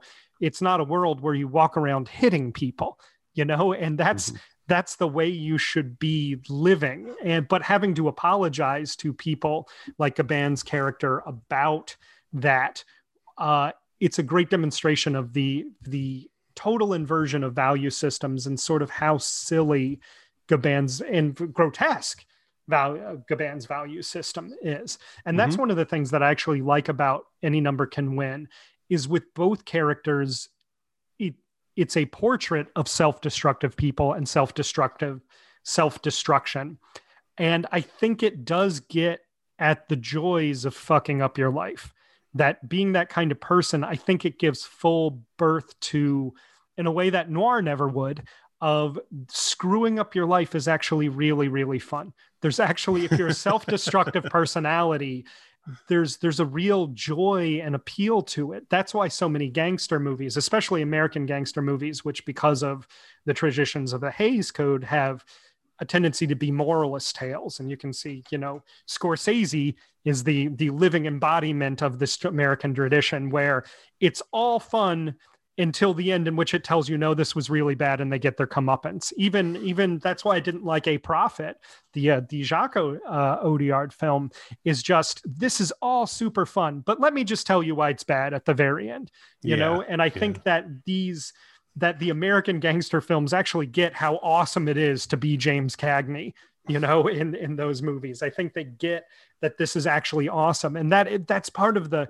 the problem of dealing with something like goodfellas or wolf of wall street is that yes they have these simplified moralistic endings but they really sell you on the awesomeness and the joy and the fun of this depraved awful behavior as well. You kind of can't deny it. That's why people put posters of it up in their bedrooms and stuff. It's not because it's this bleak meditation on the nature of existence, because it's awesome, right? And and I think that there's a lot of that spirit and any number can win, but without the moralizing, you know, well, I think the moral, have, yeah. It's not attacked on moralism. It's the theme it's demonstrating the entire time. You know? Right, right. The, the the form of moralizing it takes is simply what I was saying before of, you know, this is all seems very beneath Max and something yeah. he doesn't want to have to do. And the equivalent, of course, of the Mario scene in Grisbi is Pierrot's wife when they bring uh, the kid down to torture him. And it's humorous that she's like butting in and they're like, What are you doing? We're trying to fucking torture this guy. Come on. yeah. and you know she looks at uh, Max and says like, "Thanks a lot, Max, for bringing this shit over here." You know, like Yeah. we got. I'm trying to run an ordered household here. You're playing gangster, and he can only kind of sheepishly be like, "Ah, sorry," you know. And while Pierrot says that great line, which you know, where they're like, um, She's we'll like, tell you, "What?" We'll, we'll tell you what's happening later, and he says, "If we feel like it." Yeah, it's great. It's great. She's, What's going on? We'll we'll tell you later. And just the way he's grabbing that, if we if we feel like it, it's it is. It's great too, and it does feel so, like so, th- so there's that fool, like the, that foolishness that you know, like you guys are a bunch of old men. What are you doing? You know, what are you doing running around with these guns? but you don't have any choice in that either that that's Yeah. sort of the bed you've made and you've got to lay in it i think that there's absolutely no moralism to touche pile grisbi whereas oh yeah, whereas yeah, yeah it's in place of moralizing. I would say. yes well its moral constellation and moral sphere is just very very different from that whereas something you know things ultimately go bad for the people and any number can win. But it's the moment it becomes most beautiful you know? It's like the blooming and realization hmm. of the destruction they've always wanted. There's something about you've built to this. This is the life you've always wanted. This is actually beautiful for these characters. That this is this is this is the wall you're running into head on at full speed. This is what you you wanted in some ways you know Yeah, yeah. I mean, Delon like lingers over the his picture in the newspaper. It's like In a way I that's look- not like that's like half like oh shit, but also like, huh. you know, I like that this has happened. I like that like I'm now a famous criminal. You know, I'm now going to be like recognized as as somebody that that uh, need for destruction is kind of deep inside of him, which is not the kind of rebel he's introduced as. He's introduced as like a pathetic asshole, you know, this complete Yeah. brat. And now he's like, wow, I could actually be somebody. So I also I don't want to and I don't want to leave. I also we were talking about Pierrot's life. I was just remembering. I also love the moment where um, Max promises that nothing's going to happen to Pierrot. Right? He makes this Mhm. promise that nothing's going to happen, and and Max says, you know, I will promise you he'll bring him back. And she says, at my age, you don't get any second chances. Mhm. And I was thinking that's absolutely true. I feel like I'm not quite at that age yet, but like I'm headed towards that age. When I watch Touche Pile Grisbi, more than with any number can win, I think about what it's actually like to get old and what it's actually like to have that experience. There's also, I love when Pierrot sprains his ankle jumping out of the way of the grenades, right? And he's limping the rest of the movie. He's like, I think I sprained my ankle. That made me think about when I was watching the the De Palma documentary recently, and uh, they asked him why you stopped making films, and he said, I physically couldn't do it. If you can't physically handle making a movie and it's physically taxing, you can't do it anymore. And you do, you just get physically taxing. You're Pierrot. You're going to sprain your ankle doing this shit. Like you can't do it forever. You're just too old. Yeah. And like I, that happens to me. I'll just sit up some mornings and be like, I'm in pain from sitting up. I cannot do what I was what I was supposed to do today because my shoulder hurts for completely mysterious reasons, you know? And I, I think that is really true. And the other big aging scene that I remember, uh, or that the other big aging scene that I noticed this time was when they go to the safe house and Riton has the moment where he's looking in the mirror as they're getting ready for bed and he's sort of pulling on his face and looking in his own eyes and having of that moment of like, am I old? Am I fat? Is Josie only with me as the hustle? She's not with me because I'm the cool guy who's outside of the hustle. She's with me because I'm a mark. When did this happen? When did I get old? You know, and I definitely feel that way as somebody who's never, who after I got divorced, definitely was like, hey, relationships just aren't for me. And you meet a lot of young women and you go, you do look in that mirror and you're like, I'm too old. I'm the old guy out here. This is no good. I'm the boogeyman dancing with these women. And you doubt what any of this means if you're in your 40 and you're dating a 28 year old. You're like, what am I even doing here? You know? Contrasted to Max, who looks so confident when he's getting ready for bed and so Yes. comfortable is like, I like being an old man. yes. Yeah that you have to you have to give up on it. You have to accept the natural order of things. And basically max can accept it and riton can't. But also in a funny way you know any number can win is all about not being able to uh, uh, accept the natural order of things which is that like you can't rob a casino and get away with it You can't do the perfect score that sets everything up. You know what you're better off doing? Selling your house for 15 million and buying a little hotel somewhere. You know, Mhm. that is Yeah. actually what the reality of it is, you know? especially since it's all transference that he is basically only recruited Francis because he needs a young version of himself to do all the physical stuff and to do the seducing and the undercover stuff. And it's like you, you can't, you know, recapture youth vicariously through this other character and then kind of just Yeah. transpose your expertise and your, you know, your purpose into this young guy. That's not going to work. He's a different person than you are. Yeah. It's it's interesting. It's also funny too thinking about just other reflections of the movie. You mentioned the scene early on where um Angelo's dealing drugs at the club and Pierrot is like, "This is my club. The people you have dealing drugs are low-class clods who don't fit in here. You're like scaring my real classy clientele away. You can't use them anymore." And so Max goes, Wait, I know somebody for it. And he goes to Marco and he's like, You're classy enough to hang out with me. You can do this job, replace Angelo's dude. It's funny, the dude who gets replaced is Francis from any number who can win. You know what I mean? This guy who just like just can't fit in and it's all a put on for him in some way. And I think that that's an interesting uh, comparison between these two movies is how much criminal behavior, how much of any behavior and any of your identity is something you put on, how much it's something that's inflicted on you as well. Is that we get old even when we don't want to be, but being classy is something we can always try to do and dress up in.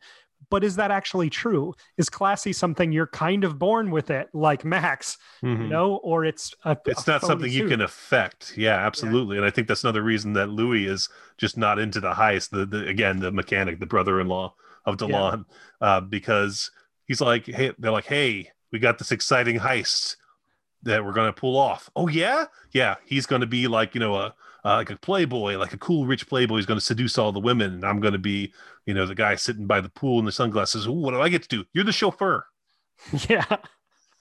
That's you you working to a sit outside and wait for me this also reminds me of the scene I love too, where um early in the film, Delon has a bartender like, "What's the deal with all these women?" And he breaks everything down. And he's like, "What?" A, I love the moment in that scene where he's like, "What about that blonde?" And he goes, "She's more likely to be your competition than a conquest, right? Because she's like, Yeah.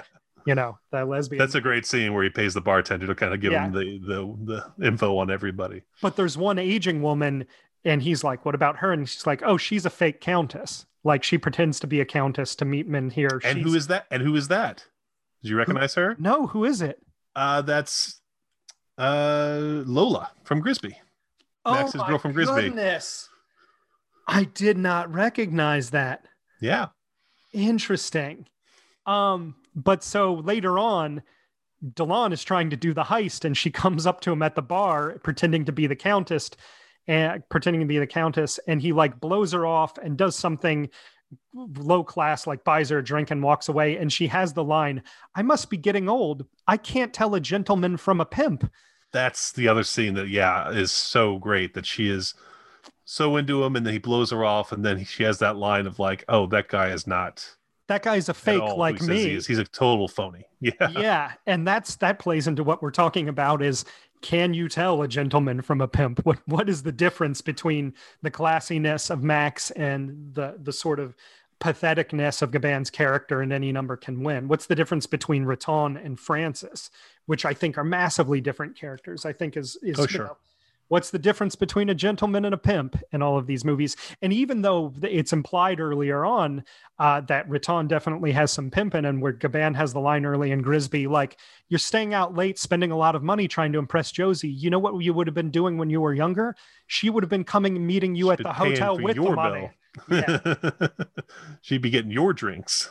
Exactly. Yeah, which is definitely like you know a passage that I think that you know certainly as somebody as self-destructive as me, you go through when it's like lady, you got to buy me a drink. I'm adorably poor, you know, and to like, ah, she seems, I guess I got to buy this person a drink, which like I never would have, I never would have in my entire life. And you realize, I no, guess don't gotta, buy anybody a drink ever. I guess I got a clue in on this huge heist that we have secretly stored away. Nothing bad can come from that. Exactly. That's exactly it. Um, do you know, sorry, speaking of recognizing people, Carla Marier, who plays Jeanette in this movie. Unbelievable stunner, one of the most beautiful women you will ever see. Do you know anything about her? Nothing. There is nothing about her out there. She is in virtually no other movies. I recognized her. She she has a very small part in Zazie dans le Métro. She's like the wife who has stage fright and is trying to get him his costume and gets interrogated by the cops and all of that, right? Gotcha. That's her. That's all I recognized her from. And I was like going through her. She doesn't even have a Wikipedia page, right?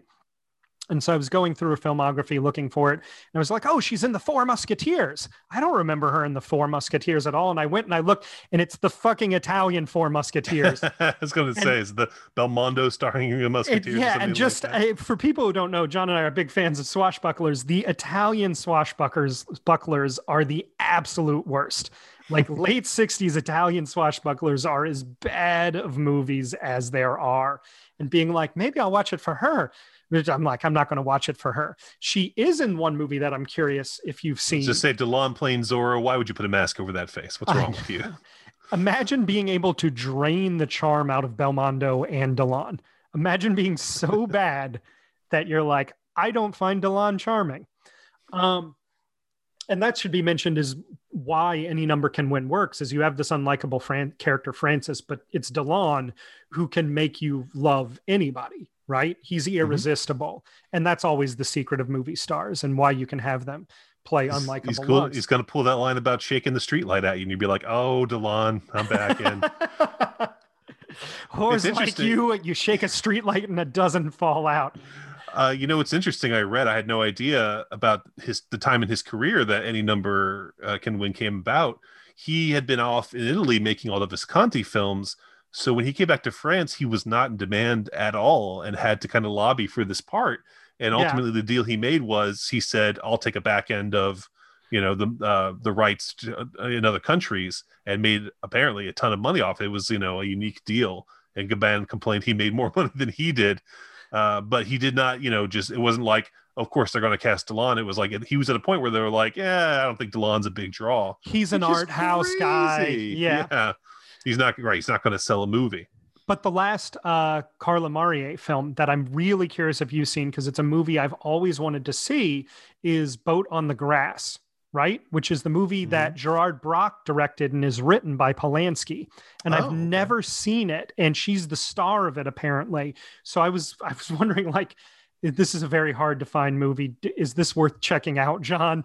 But if you even you haven't seen it, I'm going to go on the record that literally no one has ever seen it. Literally not.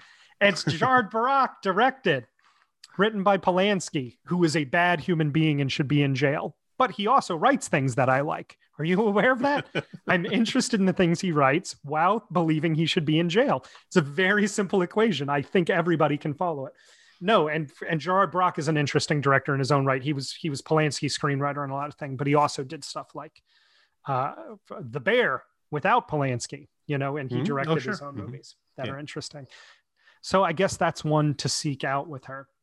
This movie is full of like interesting little little actors. You know who else I love in in Grisbi is the the guy who uh, plays uh, the uncle who's going to the fence who's going to sell yeah. the money who's going to sell mm-hmm. the gold bullion for him that guy is great as well and he's like in nothing you know, he's Charles Oletti and he's like in barely anything. He's like a character actor and just those eyebrows.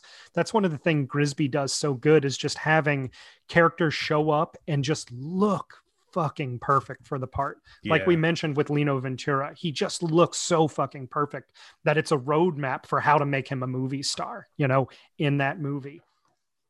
Yeah, not only the way he carries himself, but just that face, you know. I mean, he has some he's somehow able to have like a, a face that is wily and mournful at the same time you know no matter what he's playing i love i i love that uh, both the ambulance guys and angelo when they try to ensnare max and riton early in the film are indignant in a way that they shouldn't be where it's like oh come on max like we're just trying to kidnap you here what the hell yeah. and and angelo being like uh, you know keeping up this pretense even after it's obvious that the cards are on the table and it's obvious what, what's really happening is like uh, well, uh, we would have asked somebody else to do this job if you're going to be like that about it, you know.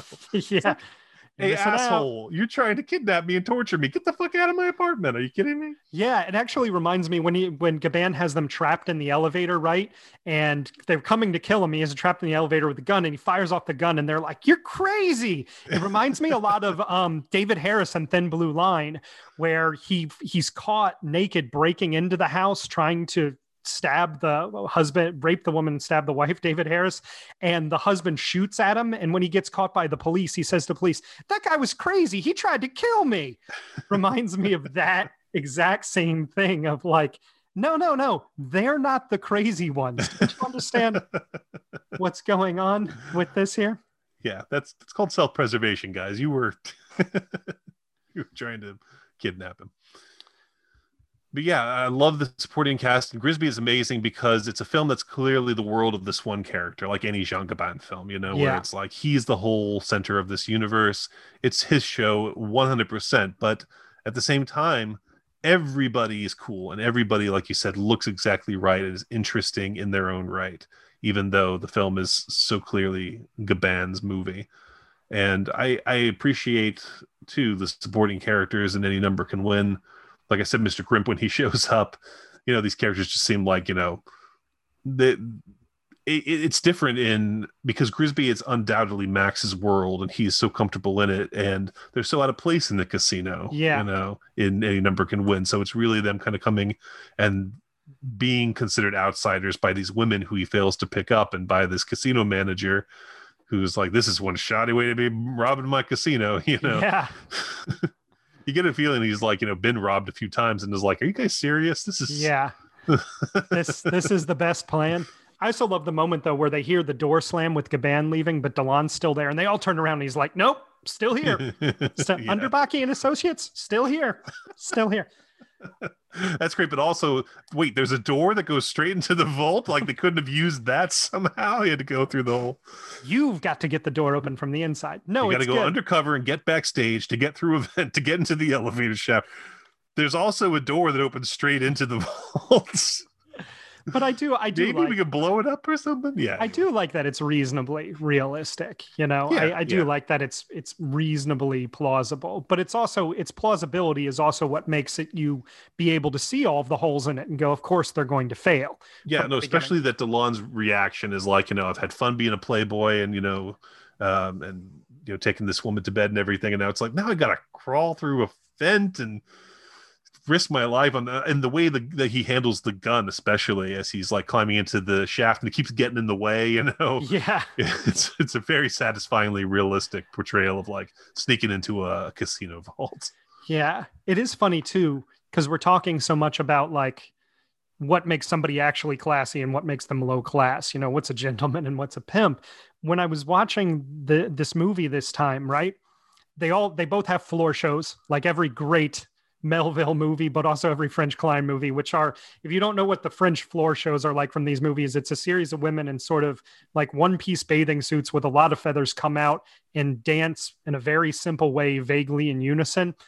And when um, Moreau and her friend, when Josie and her friend do their dance in Touche Pile Gresby, and it looks fucking terrible. it's awful yeah, I'm like, is this supposed to look good or bad? And what I realized is I was thinking of the sequence in Singing in the Rain, right? At the big musical number at the end, when he's when he's going up, his, you know, he's coming up in his rise to fame, and he starts out doing the baggy pants, and then it cuts to him doing the same number at various levels to where he's in the Ziegfeld Follies, doing it in a tuxedo with women mm-hmm. in the plumes. When I watch these movies, the Cannes Casino one and the club and Moreau's dance and Pierrot's club, I don't know what's supposed to be the baggy pants and what's supposed to be the tuxedo. You know what I mean? I can't tell the difference between what a classy French floor show looks like and what a terrible sleazy one looks like. Yeah, I just yeah, have I think no in this sense of case, I think in this case, especially Fats's place is like uh, kind of like a glorified brothel. You're Yeah. right. I mean, they're just kind of picking up these girls. The dancing, I think, is not a big deal. Yeah. But it, can you determine Probably don't have a difference between the, choreographer. between the dancing and the Cannes casino dancing? Can you see any difference? I can see with No. the Moreau where the Moreau stuff is like uh, when like a 12 year old girl's like, me and my friend made a dance. And then they dance and you're like, great, looks great. Bye.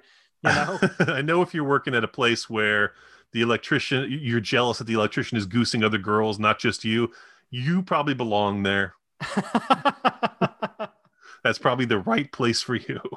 and, and but also in terms of classiness, another thing I was thinking watching this time is the not to spoil the ending of Touchez pas Grisbi, but Gabin has been dating this rich lady, right? And the film sort of bittersweet happy ending is he hangs it up to become this rich lady's boy toy right? That that's his life now. He's going to ride around in her convertible right? She's going to be taking him out to dinner. He's going to go stay in her apartment after he's lost all the money. She's the boy toy. In the scene where they first next time up, he comes to that place for cake they're not going to let him in. That's that's how i always think the movie is going to end. Every time i think that the the server is going to suggest he goes across the street and it never ends that way you know, mm-hmm. every yeah. time I think it's good, that's because it's so perfect. But I also think that's what's brilliant about Becker's movie is that there is a note of can he sustain this? Because he goes to use the phone and he puts on glasses. You wear glasses now only for reading because he's getting old. But he goes to call and he gets the call that Riton has died. And she's sitting there alone and she's looking around and her face is like, I'm not fucking coming here again. You know what I mean? Her face yeah, is not like, yeah. what a great day with Max. Her face is like, where did this guy take me? Well, this will be the one time we do this. But you can see like there is a note of tension of like, will he be accepted in that world or is it all a put on? At some point, is she going to say, I can't believe I mistook a pimp for a gentleman? Yeah. You know? Yeah. Is that going to happen? But, but he is a gentleman. He even changes suits to go over to see her. That's the thing. he's wearing. He looks phenomenal. Top. He looks ten. He's a ten out of ten. Yeah. In the suit that he's lounging around in, and she calls and says, "Come on over and bang me," and he's like, "I got to change my suit. Why? You look great." It's, because it's Max. That's why. Because he's a gentleman. He's going to change suits to go and spend the afternoon with this lady. and this and the and the this movie, you see Gabin in a suit once and you're like, I gotta wear suits the rest of my life. What do pajamas I gotta, too? Pajamas, I gotta go get some pajamas. The black turtleneck he wears in uh in any number convince like I gotta wear turtlenecks. I gotta wear pajamas now. no, every time I watch this, I'm like, I should get a pair of pajamas. Meanwhile, I get incredibly overheated in my sleep, so pajamas would be a nightmare for me. But it's every time. But that's that the thing scene... too when he when he throws the little uh you know hissy fit and he's I'm packing up and we're we're leaving. Come on, how does he not have like 10 suitcases? Give me a break. You should be the, sprawled all around the hotel room. I love the detail when he first gets out of prison and comes home and he looks in the closet and there's two suits in plastic. He's like, What are these? And she's like, I guess you ordered them. They showed up the day after you got arrested. And he's like, Oh, I guess I'll right. put these suits on. but but when he does go over to like hook up with the classy lady, the rich lady, uh, that striped dress she's wearing. This again ties into the floor show thing where it's like it looks so silly that dress. And it's funny how symbols of classiness evolve where it's like is she supposed to be stylish or she's supposed to look like somebody dropped a christmas present? Yeah you know what i mean? like, no it's fuddy-duddy it's old it's old. It's not trendy i would say would be my guess. But it it has one of the great um moments where she sits on his lap. He kind of pulls her onto his lap and she looks terrified. And he goes to kiss her and she puts her hand sort of over her own mouth and turns her head away, right?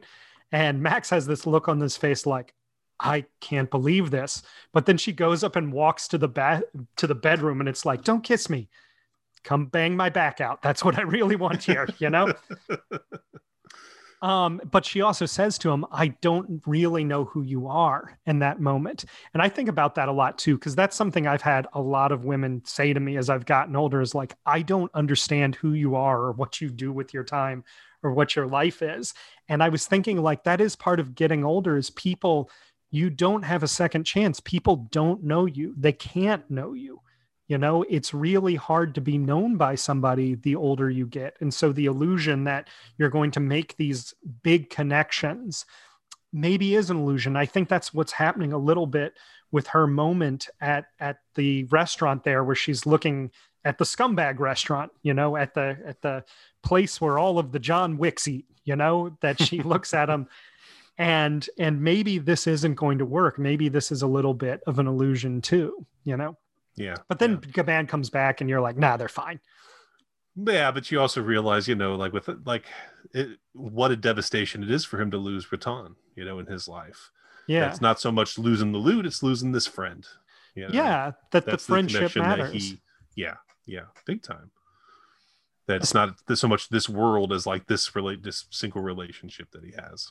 well, there is something that's like, who am I going to hang out with? You know Mhm. what I mean? That that really is a hard um, question to answer. You know what I mean? When you get older, I think about that all the time now. You know, our dream life, me and you, John, was to be Carl Reiner and Mel Brooks. You know, when we get old, to live next door to each other and come over and watch movies where people say, secure the perimeter to each other, right? and now that Carl Reiner's passed away, I worry so much for Mel Brooks. I Yeah. worry about him more than I did when Anne Bancroft died. It's obviously much sadder when Anne Bancroft dies, but I worry like, what is Mel Brooks doing now? Who's watching the movie with them? Nobody's going to come over and have that relationship to him that Carl Reiner had, and nobody's going to have that relationship to to Riton to to Max that Riton had. You know, Yeah, absolutely. No, it's it's tragic in a really subtle way that I think is is nice because you know you really aren't feeling like uh, and, and I just have to throw out there watching it this time I never had this reaction before because I always thought I always misremember that they do get the the gold converted to cash and Yeah. that's what blows up in the car. There's still the gold bars. They could get that money. Give me a break. Like there's a truck coming. Are you serious? Shoot your machine gun at the truck and they'll leave, you know? Get the goddamn loot. There's no reason not to. I think the Um, implication is that it's melted in the fire. That even if they get it out, you have like cases of dripping gold bullion. That what are you going to do with it? You know. Maybe, but I, there there could have been more effort. Anyway, that's not the point. That's completely not the point. Because the one trying. what I'm Watch trying to out! say- There's guys in a truck. No, you're absolutely right. Uh, what I'm saying is at the end there, don't touch the loot because it's not, you know, what you're after. It's not ultimately what the goal is. And what you've lost is not this material thing that, you know, you've tried to preserve. It's this way of life and this that who you are. You know, Max loses part of who he is at the end of the movie, and that's the real tragedy of the film. Um, and again, you know, he's not addicted the way that the characters in any number can win are whereas the only destruction is the only thing these guys would accept. And that's why it's this beautiful ending uh, where destruction is so beautifully um, captured on film. For max it's you know this is the what i this is what i know and this is who i am and he's lost a little bit part of it. So it's one of the most subtly devastating endings of a movie. Yeah, it it's. I mean, it's even It's while great. you're like max will be fine you know like max is max and he'll be fine yeah, I think, but it is. You know, I, and I guess you're right. Mel Brooks will be fine, but it is. You know, you don't have second chances. It's like 35 rums. You drink the 35 rums when there's a, a thing that is past that will never come back. You know, and when you're young, there's none of those moments. There, there are no moments when you're Francis's age that will never come back, that have passed and never come back. But that Yeah. when you get older, you start realizing you got to drink the 35 rums because your daughter got married. You know that this is this is just what it's going to be. you're gonna lose your spock it's gonna happen It is going to happen, and it's tragic. Can we just go do? Because I'm I'm looking at my notes. Can we just do some quick hits of things that I love that we haven't gotten to touch Of on course. yet, and then a few questions and maybe too big of a conversation to start up this late in it, right? First off, Touchez pas au Grisbi, the record he plays, we haven't mentioned it, like his go-to Yes, jam his on the jukebox. Yes, yes he goes in and he plays his own theme song. Uh, I love that thing. You know what it really reminds me of is the theme song from Berlin Alexanderplatz. Oh yeah, They yeah, sound absolutely. they sound so similar. I was actually playing them both this morning and listening to them back to back, and I'm convinced it's like they mu- he must have told Pierre Rabin to listen to that. It's just they're they've got such a central theme played. I think it's in a harmonica that's playing it, but not harmonica, a melodica that's playing it. But yeah, they- especially that it's funny to say late in his career because he was so young, but like that late in Fassbinder's career, he was making movies a lot more about older characters. You know, I wouldn't be surprised to hear he was thinking about Grisbi at that point. yeah, yeah. I thought you were going to say it reminded me of reminded you of when we used to go to the Candlelight Inn and you'd be like, I got to go play my song, and you go to the jukebox and play "Rock Me Like a Hurricane." it's my theme. Look, if I'm going to sit down and eat wings, Rock You Like a Hurricane needs to be playing. And, you know, and that's that's back when the Josies took me seriously, John. the Josies of the Candlelight. The Josies at the Candlelight. They had an amazing floor show there. Remember how on my honeymoon I wanted to stay in the Candlelight Inn? how I wanted to rent the, the Candlelight Inn for a week for some reason. That was an inspired For- idea. For some reason, now I'm divorced, John. I don't know why if those two things are related. I also I do love though that that him being domesticated is the happy ending. I think for people like me and like Gabin's character in Francis, that the domestication they can't understand that that's the happy ending, you Hmm. know, and that part of what makes him um comfortable in the world is understanding there's an age in which the best thing is to be married to a woman you love, a rich lady you love, and going to bed early. Like that really is what is best in life, not to see, you know. Yeah, and maybe it's necessary to lose the Britons who don't understand that way of life. Yeah. Well, he'll get there, but you got to go with your buddy. You can't leave your buddies behind. If, if you have crummy buddies, he's just going to drop the money in the pool. I also love in that end scene. This is just my quick hitter notes of things that I love that we get and talk on. When he Mhm. comes back and sits down after getting the uh, uh, phone call that Riton has died, the way she flicks his hand playfully. I don't know what it is about that gesture. Like that gesture is so specific and so sweet. It's like the magic of Becker. There's like a whole movie in that gesture somehow, just that little flick of his hand. And you go, this is somehow he's built a character and a relationship just out of a flick of the hand. You know, like if that was all you saw of these two guys, him looking glum, her flicking the hand, you would you would have an entire story right there with them. Like, and that's incredible directing. And it obviously has weight putting it at the very end of the film, knowing where it's coming from. But she is an underdeveloped character, and finding that gesture to make her fully fleshed out in a single gesture is what makes Grisbi such a miraculous film and Becker such a miraculous director, is being able to find those small gestures. That you want to give me one, or you just want me to go in a row? No, go for it. I'll just jump and chime in. Uh, you know what my absolute favorite part of uh, any number can win is? Your absolute favorite part. Absolute favorite thing in it. Not the ending. Not well, the ending, obviously, but the futuristic coffee maker she has at the beginning that looks like a Bunsen burner and a, and like a boiler. It looks like a lab thing. I love that coffee maker. I spent two hours online trying to figure out how to describe it so I could get one. Any listeners, if you've seen the movie and you are coffee aficionados and know what that kind of coffee maker is called, please DM us, send us an email because I want one. I've never liked anything as much as, you know, the ritual of making coffee and getting coffee. And I can't have coffee while I'm in my recovery from the PE and on this medication. And it is ruining my life. Not being able to do my daily, you get up, you have a cup of coffee, you sit with the first cup of coffee uh, someplace away from your workstation, just thinking about the day. You finish it you take a long time you go you make the second cup and you go and you sit at your desk and start getting into the day with the second cup of coffee accompanying you. That is that is how i live my life and not being able to do that is it's as destructive as telling you know josie about the bullion heist. It really is. It's going to be my downfall Anyone knows how to find this rocket espresso maker that Chris is looking for? it looks Please like write to the pinksmoke.com. it looks like a test tube on a bunsen burner like a chemical flask i don't even know it's it's so delightful it's so futuristic uh two uh, couple more little notes uh verneuil as a director i love he we didn't talk much about how slick and talented he is. That's the thing when you say hollywood director slick director it's easy to overlook how good he is at framing shots and making things interesting and having the production design precise and the camera movements precise. I love he what he does with widescreen in this movie, which is he gives you options of what to focus on in a lot of scene. He frames things in mirrors. The scene on the train we talked about, where it's Gabin in the foreground. Uh, listening to a group of people talking in the background, and then another guy further in the background chimes in. You can watch Gabin's reaction during the scene, or you can pay attention to the group, and they're sort of separated almost like a split screen in the wide screen. It's such a radical choice of decision of where to look at. A lot of the white time widescreen format is just used for panoramas where you have the focus still, like a giant shot of a vista of the western vista of the landscape, but you're supposed to look at the two tiny writers in the in the center of the frame. This gives you actual options on where to look within the frame.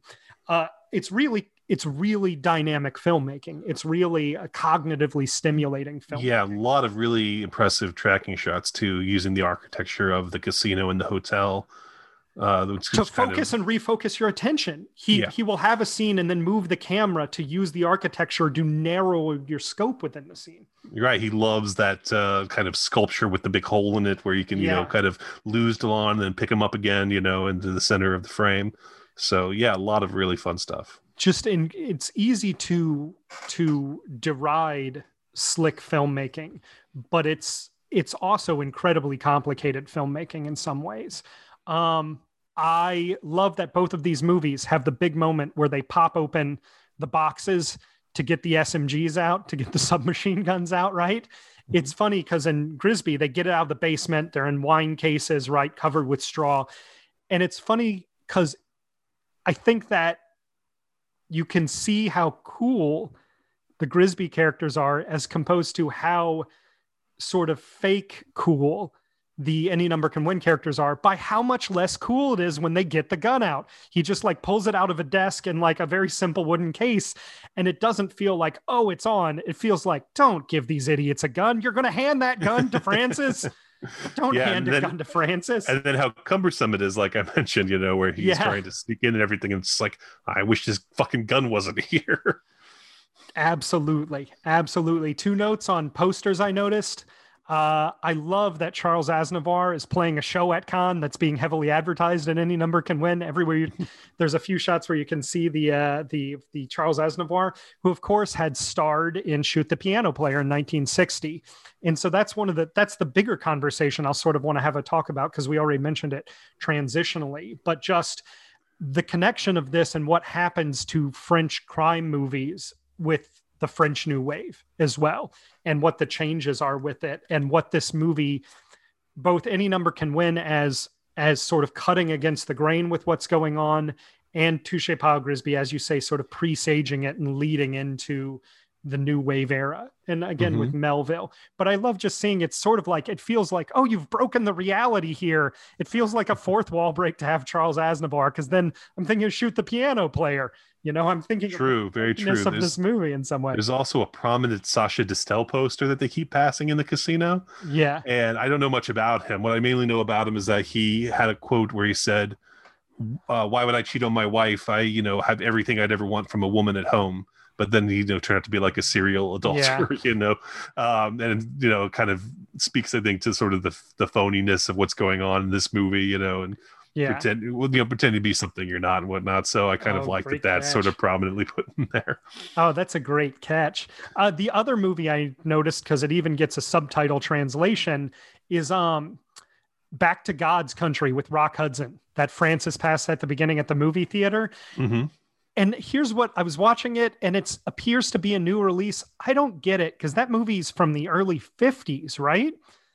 That movie is like old, and I was sort of going, how did movie releases work in France back then? Was their new movie the old Rock Hudson movie from a decade earlier? Is that really yeah. how it went down? I could see that. Yeah, I could see that, especially back then. I mean, I know when I lived in Europe, American movies were backed up six months easy, like the big ones. So I can see back then, probably even more so by years. I wouldn't be surprised. But but a super hit like Back to God's Country, yeah, they didn't yeah. they didn't want to bring to. I, I mean that six months to see Robin Hood, Prince of Thieves, man. You know, uh, Back to God's Country was not a super hit. This is my joke here. Is that I think you are correct. I think you are correct. Incidentally, I was just reading about Robin Hood, Prince of Thieves. I I knew it was a hit. I didn't realize that thing was like the super hit of super hits. That was like the number two grossing movie of the year or something. It came out. It was huge. Sure. Makes sense. Everyone I know saw it. Uh, uh, we mentioned it a little bit, but the score for any number can win. That thing mm. is phenomenal too. Yeah. that yeah. is just the greatest score. It's uh, Michel Magne, who I don't know anything about him except that he committed suicide really young. He committed suicide sometime in the 80s. And that's all I really know about him. Because every time I hear that score, I'm like, I got to buy it. What else did this guy do? Oh, he killed himself, is what he did. huh. Oh, that's well, terrible. I every time I look it up, though, I go, I forget who he is, and then I look it up because I'm like, I gotta get that. I gotta buy that score. It's great throughout, but as you were saying in that in that last ten minutes, that's just like one of those. It's got to be like top ten uses of like a score in a movie where you're just overwhelmed by what the music is doing to you. It's a musical number. Yeah, It's a total incredible. musical number.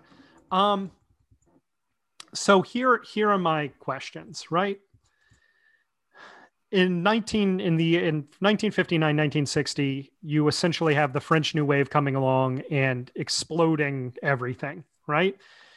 Breathless and shoot the piano player are two of the big early hits and they're both crime films that are sort of crime films in quotes right?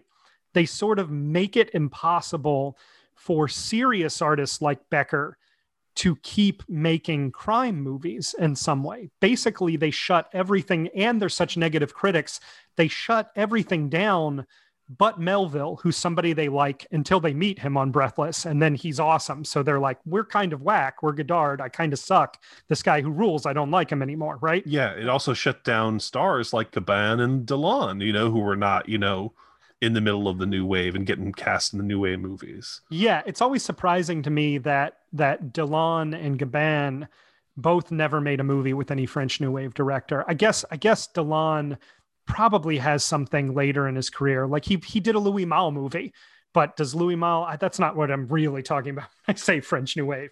You know, mm-hmm. if you say Louis Malle, then Susan Sarandon did a French New Wave movie. I don't think it counts. You know. Yeah. Yeah. Um, but yeah, they kind of stop it. And i think there are there are a few exceptions like melville gets to keep going and verneuil makes a few more movies like this in the sicilian clan but it's a real history that like i said it feels like it runs from like but what's the what's the first french crime movie? Is it nuit du carrefour you know through 1960 that feels like a very continuous thing. And you have grisbi and bob le flambeur uh, presaging what's going to happen with new wave but instead of being a transition to a new era they stop it. That just feels like they stop the tradition in the tracks you know what happens with the new wave. Um and I was thinking about it too, how after those early movies, you know, Truffaut famously said, you know, before I had my career, I thought all I was going to do, this is not an exact quote, was like adapt David Goodis books. Then when I spent some time with these characters, I realized I didn't like them and didn't want to make these kind of movies. Like I thought that was always going to do. And Godard obviously stops making movies with any kind of uh, coherent narrative, even though stuff like Pierrot le Fou uh, uh, is based on, you know, a pulp novel, obviously. And um, they just sort of become in quotes and none of the other non du Cinema non those five credits du Cinema none of them like the hip stuff isn't to do crime movies at all. You know it sort of goes off uh, they make Godard type films they make Rivette type films they make Rohmer type films right? They don't make new crime movies. They sort of don't follow that path. They just sort of stop being made. This entire tradition just gets like sucked down this whirlpool right away. Um, why why do you think why do you think they loved Grisbi but hated Verneuil? Why why do you think that what happens that that this just all implodes? Like do, does it make sense to you when I watch these movies together? It doesn't make sense to me. It makes it feel like I already feel this way about a lot of the new wave, but it's just sort of like fraudulent posing in a lot of it. That it's sort of it's destruction of tradition that wants to like honor tradition actually has no understanding and affinity for it. You know that it ends up being a revolution with no new government put in place. You know what I mean? yeah, no, that that sums it up perfectly. And I think your analogy, the Soderbergh analogy, is perfect, where you have fans of Soderbergh who love that he made the Limey, but hate that he does Ocean's movies at the same time. You know, yeah, that you know they they want him to be to make his bubble, you know, and they don't want him to make his big Hollywood films. I, I and that's ridiculous, you know, like yeah. he, that that's inherently ridiculous. Certainly, a very well made, entertaining film that is not like a capital C cinema movie like any number can win has merit and has value, you know, on its own. And and I think it has the same art, kind of value as Le Jour se lève. Yeah. Sure. Yeah, I agree with you. I, I think it's more definitely more in the tradition of those values of the early poetic French cinema than a Godard movie. I think you know Godard is more than anything interested in musicals and comedies and things like that when he's making something like Band of Outsiders. Godard is interested in Godard. Grisbi. And, and and Godard more than anything, obviously, is what he's interested in. But uh, you know, just sort of the idea too that he wouldn't use uh Gabin or, or Delon, but he wants to use people he discovered like Belmondo and Karina. You know, it's I think there's just like you know something egotistic about it, and if just amazing that he has such an appreciation of cinema and the history of cinema. And like you said, no interest in films that build on that and films that come directly from it that you can kind of trace its DNA straight back to Renoir and to those films and the Carné and, and those films like that. He wants to, you know, be too. It's too. It's there's too much of an involvement in being different and doing something completely new that you kind of cut off the umbilical cord at some point. What do you think? Because the one filmmaker, of course, that I've not mentioned is a new wave filmmaker. What do you think about Chabrol's relationship to all this? Oh, that's that's a whole conversation. I mean, that's a whole other podcast, man. Chabrol, I don't, I don't, I don't know. I don't know where. Should, I. It's funny because Chabrol made almost only crime movies, and you never think of them though as belonging in either tradition. I you think of belonging in the French poetic films, and you don't think of it belonging in the new wave crime films at all. So that's a really good question because Chabrol was so uniquely himself. I don't think he belonged to either. you those. you know the one thing I think that he keeps that when I was thinking about it is the coolness to the touch. Is he avoids the hysteria of expressionism, and that's one of the reasons I love the Chabrol movies so much too.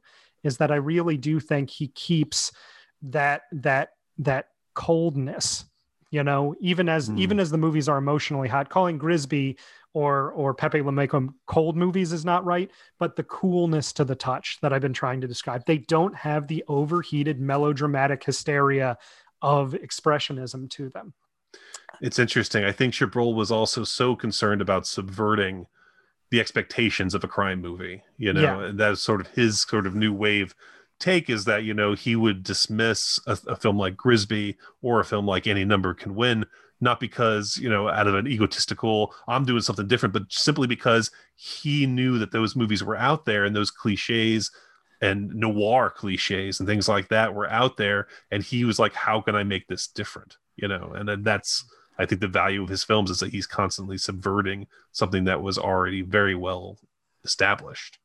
Yeah, yeah, but they're also so traditional, unlike Godard or or sure. Or well, yeah, yeah.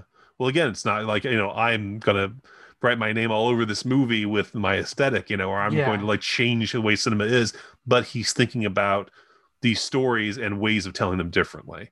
And I have to think about the coolness to the touch, honestly, because uh, just just uh, talking with our pals Spencer and Joel about how it's he definitely condemns his characters, but it's not in any kind of a mean spirited way where it's he's uh, feeling superior to them, you know, where he he clearly he's presenting something that's like this is not the way to be living life. Like this character is foolish and awful, but in it's in it's in a way that's like still fun to watch, and it's not a way that's condemning in the way that it classically would be. There's definitely not a more uh, not traditional moralizing in Chabrol's films either. Yeah, Yes, his movies are so good. When he's good, he's the best. Yeah. Um, but it is fascinating because I agree with you. That question seemed to catch you off a little a little off guard. I feel like I never hear that question asked, as it feels like a really obvious thing, but the connection is so strange. What happens with him in relationship to what became before is so hard to pin down and so strange that that I feel like people don't even ask that question you know? Well i guess it would be like saying like what's hitchcock's relationship to noir movies you know? Yeah. where it's like eh, you know chabrol is definitely more interested in finding you know suspense in the mundane and, and domesticity and things like that. He's less interested like whenever he did a classic thriller or heist movie it was sort of a disaster you know because that's not really what he's interested in.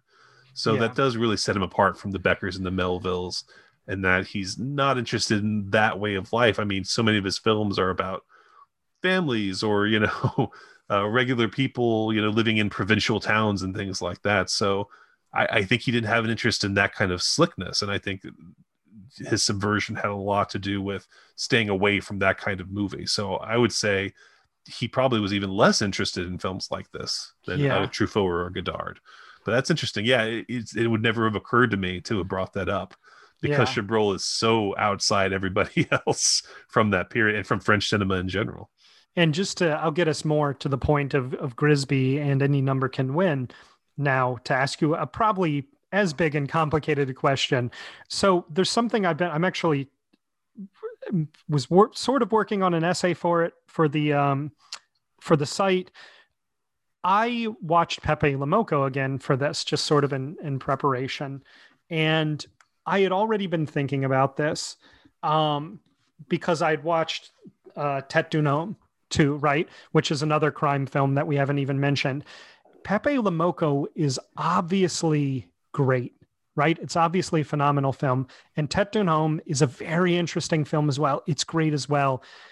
When I watch his movies, it's readily apparent to me that Julien Duvivier is not a genius, whatever that means. There's something about Duvivier where I keep him out of the category of big C cinema, as you say, right? And I was watching it and comparing it to Grisbi, which is to me obviously Big C cinema, and Le Trou is obviously Big C cinema, right? And any number can win is in the Duvivier category, where these are movies I love. There's no way there's no way to to honestly disparage Pepe Le Moko at all. Pepe Le Moko is a great film. Pepe Le Moko is a fully valuable film. Pepe Le Moko itself is probably big C cinema, right? Even though it's made by a filmmaker who doesn't do that. And is there any can you quantify in any way what makes Grisbi so good. Any number can win has a very overt style. Tete Home and Pepe Le Moko have a very overt style. They're stylish. The artist behind them is making decisions, right? Um, what makes Grisbi so good? To me, I was thinking it's simple in comparison to any number can win, right? And yeah. it feels tempting to say it's the simplicity, the lack of camera tricks. You know, uh, I always think of of Chabrol and Rohmer's book on Hitchcock, where they refer to one of something Hitchcock is doing is uh, his penchant for unnecessary frills and furbelows, right? yeah, like it's got no frills and furbelows, right? No, not at all. I think but, that's but, instinctively. But, but, Go ahead. But but I think it's it's I think it's not that simple as it's simple. There's plenty of simple movies that aren't half as good as Grisbi. Sorry, but go on. No, no, no. I think that there's something instinctive about the way to use Gabin. I think knowing that Gabin looks good in pajamas is important because then you can make a film like Grisbi and have a 10 minute sequence of him brushing his teeth and getting ready for bed because you know that that's who Jean Gabin is, that he commands the screen effortlessly. And so Grisbi by by order becomes effortless itself in its coolness and its expertise and its precise ideas. I think something like yeah. Any Number Can Win, you cast Gabin and he feels right, but it doesn't feel like that's the idea of the film is like just put Gabin in there and then everything else is going to fall into place. This is like this will be an interesting role for Gabin to play. The you know this veteran jailbird who's now trying to do this final heist, but it's more instinctual to use him in the way that that Becker does in Grisbi, where it's he's a guy who's just you know sitting on all this money, just waiting for the right moment to get out of this world, uh, which for him is not interesting because he just he he's he's an expert at this kind of thing and he's just an expert at living in this world. When you put him in as a stranger again you know an outsider the way he is at the casino in any number can win it's less of an instinctual way to use Gabin because that sort of plot based idea you know put them in this scenario. That's the idea of most movies is like let's take this character or this actor and put him in this scenario and see what happens. With grisbi i think the instinct is let's put the scenario let's yeah. give it to Jean Gabin because he is he is the movie. You know, we're not like talking about changing the plot or like moving doing the mechanics to suit the plot. We're, we're talking about the plot suiting Gabin. So yeah. I think that that's what makes it big, and I think Pepe Le does the same thing, where it has this instinctual idea of the way the Gabin should be used in this film. Yeah. You know, you mentioning the pajama scene too made me made me have this thought, which is that in any number can win, there's a lot of talk about how much he likes silk shirts, but there is no moment where the audience gets the pleasure of putting on a silk shirt. Whereas in Grisbi, you get the incredible pleasure of going to a safe house, you know, opening the drawer and finding fresh pajamas to put on. And yeah. you feel that pleasure so powerfully. I, I defy you to watch Grisbi and not want to sit down with some, you know, toasted baguette, pate fresh out of the pot, the ceramic pot, and and a bottle of champagne, you know, or white wine or whatever it is. You you will want to do that. The pleasure of it is so overwhelming in that movie. Whereas you don't even get the sense of of the pleasure of that dinner that Delon makes to seduce the woman. You know what I mean? You you mm-hmm. don't get any pleasure from that scene. But I wonder if that's part of the point too, is that the pleasures are definitely, definitely. Mr. Charles might not even want the silk shirts. You know, his yeah. wife might be right that you know he wants the prison outfit. You know that that's you know he's he's not going to be happy no matter what unless he is out in the game and doing something and living vicariously through a younger man the way that he is kind of delusionally doing, which is yeah. obviously nothing to do with Max from Grisbi at all.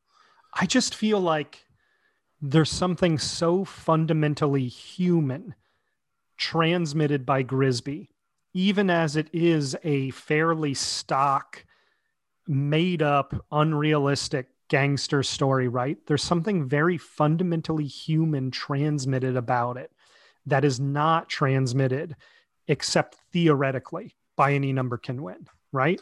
And I enjoy Any Number Can Win probably more as just like a gangster crime story. It's a better story, more stylishly told, you know, probably a tighter script, but well, I that's, think that's not I, true. Also, wait, wait, wait, wait. Let me take that back. Yeah. That's not true at all. Grisbi has the better script, but go on. no, I was just going to say if I can use a football metaphor without uh, isolating too many of our, our, our listeners, it, it's it's the difference between like a Jim Brown and a Peyton Manning more or less. Yeah. You know, a guy who knows when his time is up and it's time to move on, and a guy who just keeps keeps going out to the game even though he clearly is past his prime and should be hanging it up. Yeah, you know, and I think that that mood permeates through the movie, through any any number can win, and that the only way it can end is in this beautiful destruction of the characters. Yeah. Do you think I'm wrong? Do you think any number can win is as good as Grisbi? Is as good as Grisbi? Yeah.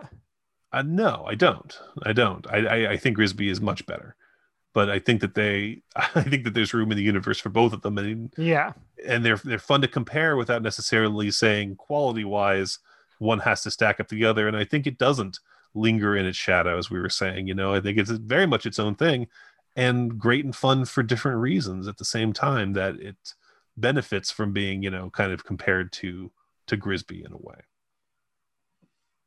John, thank you for talking about these movies with me. This this was an incredibly fun conversation. Absolutely. I mean, you know, it's I'm with you in, in I don't understand what Grisbi's reputation is among cinephiles, but if I had to stop and think of it, my it's in my top ten, as you said. That should be the response of anybody who sees this movie. Yeah, and um, and the legacy of Gabin, you know, just makes it possible to you know enjoy anything that he's in, and and when he's used well in both of these movies, he's used well just in different ways.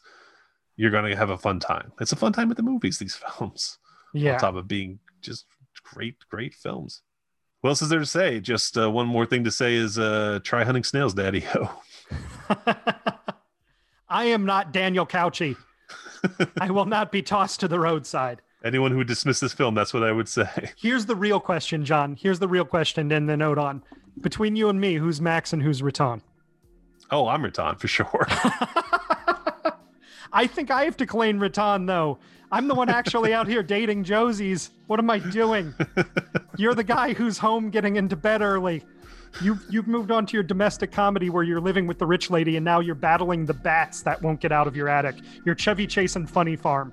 That's the movie you're in and I'm and I'm I'll, dead. I'll accept that. I'll accept I, it. I'm dead.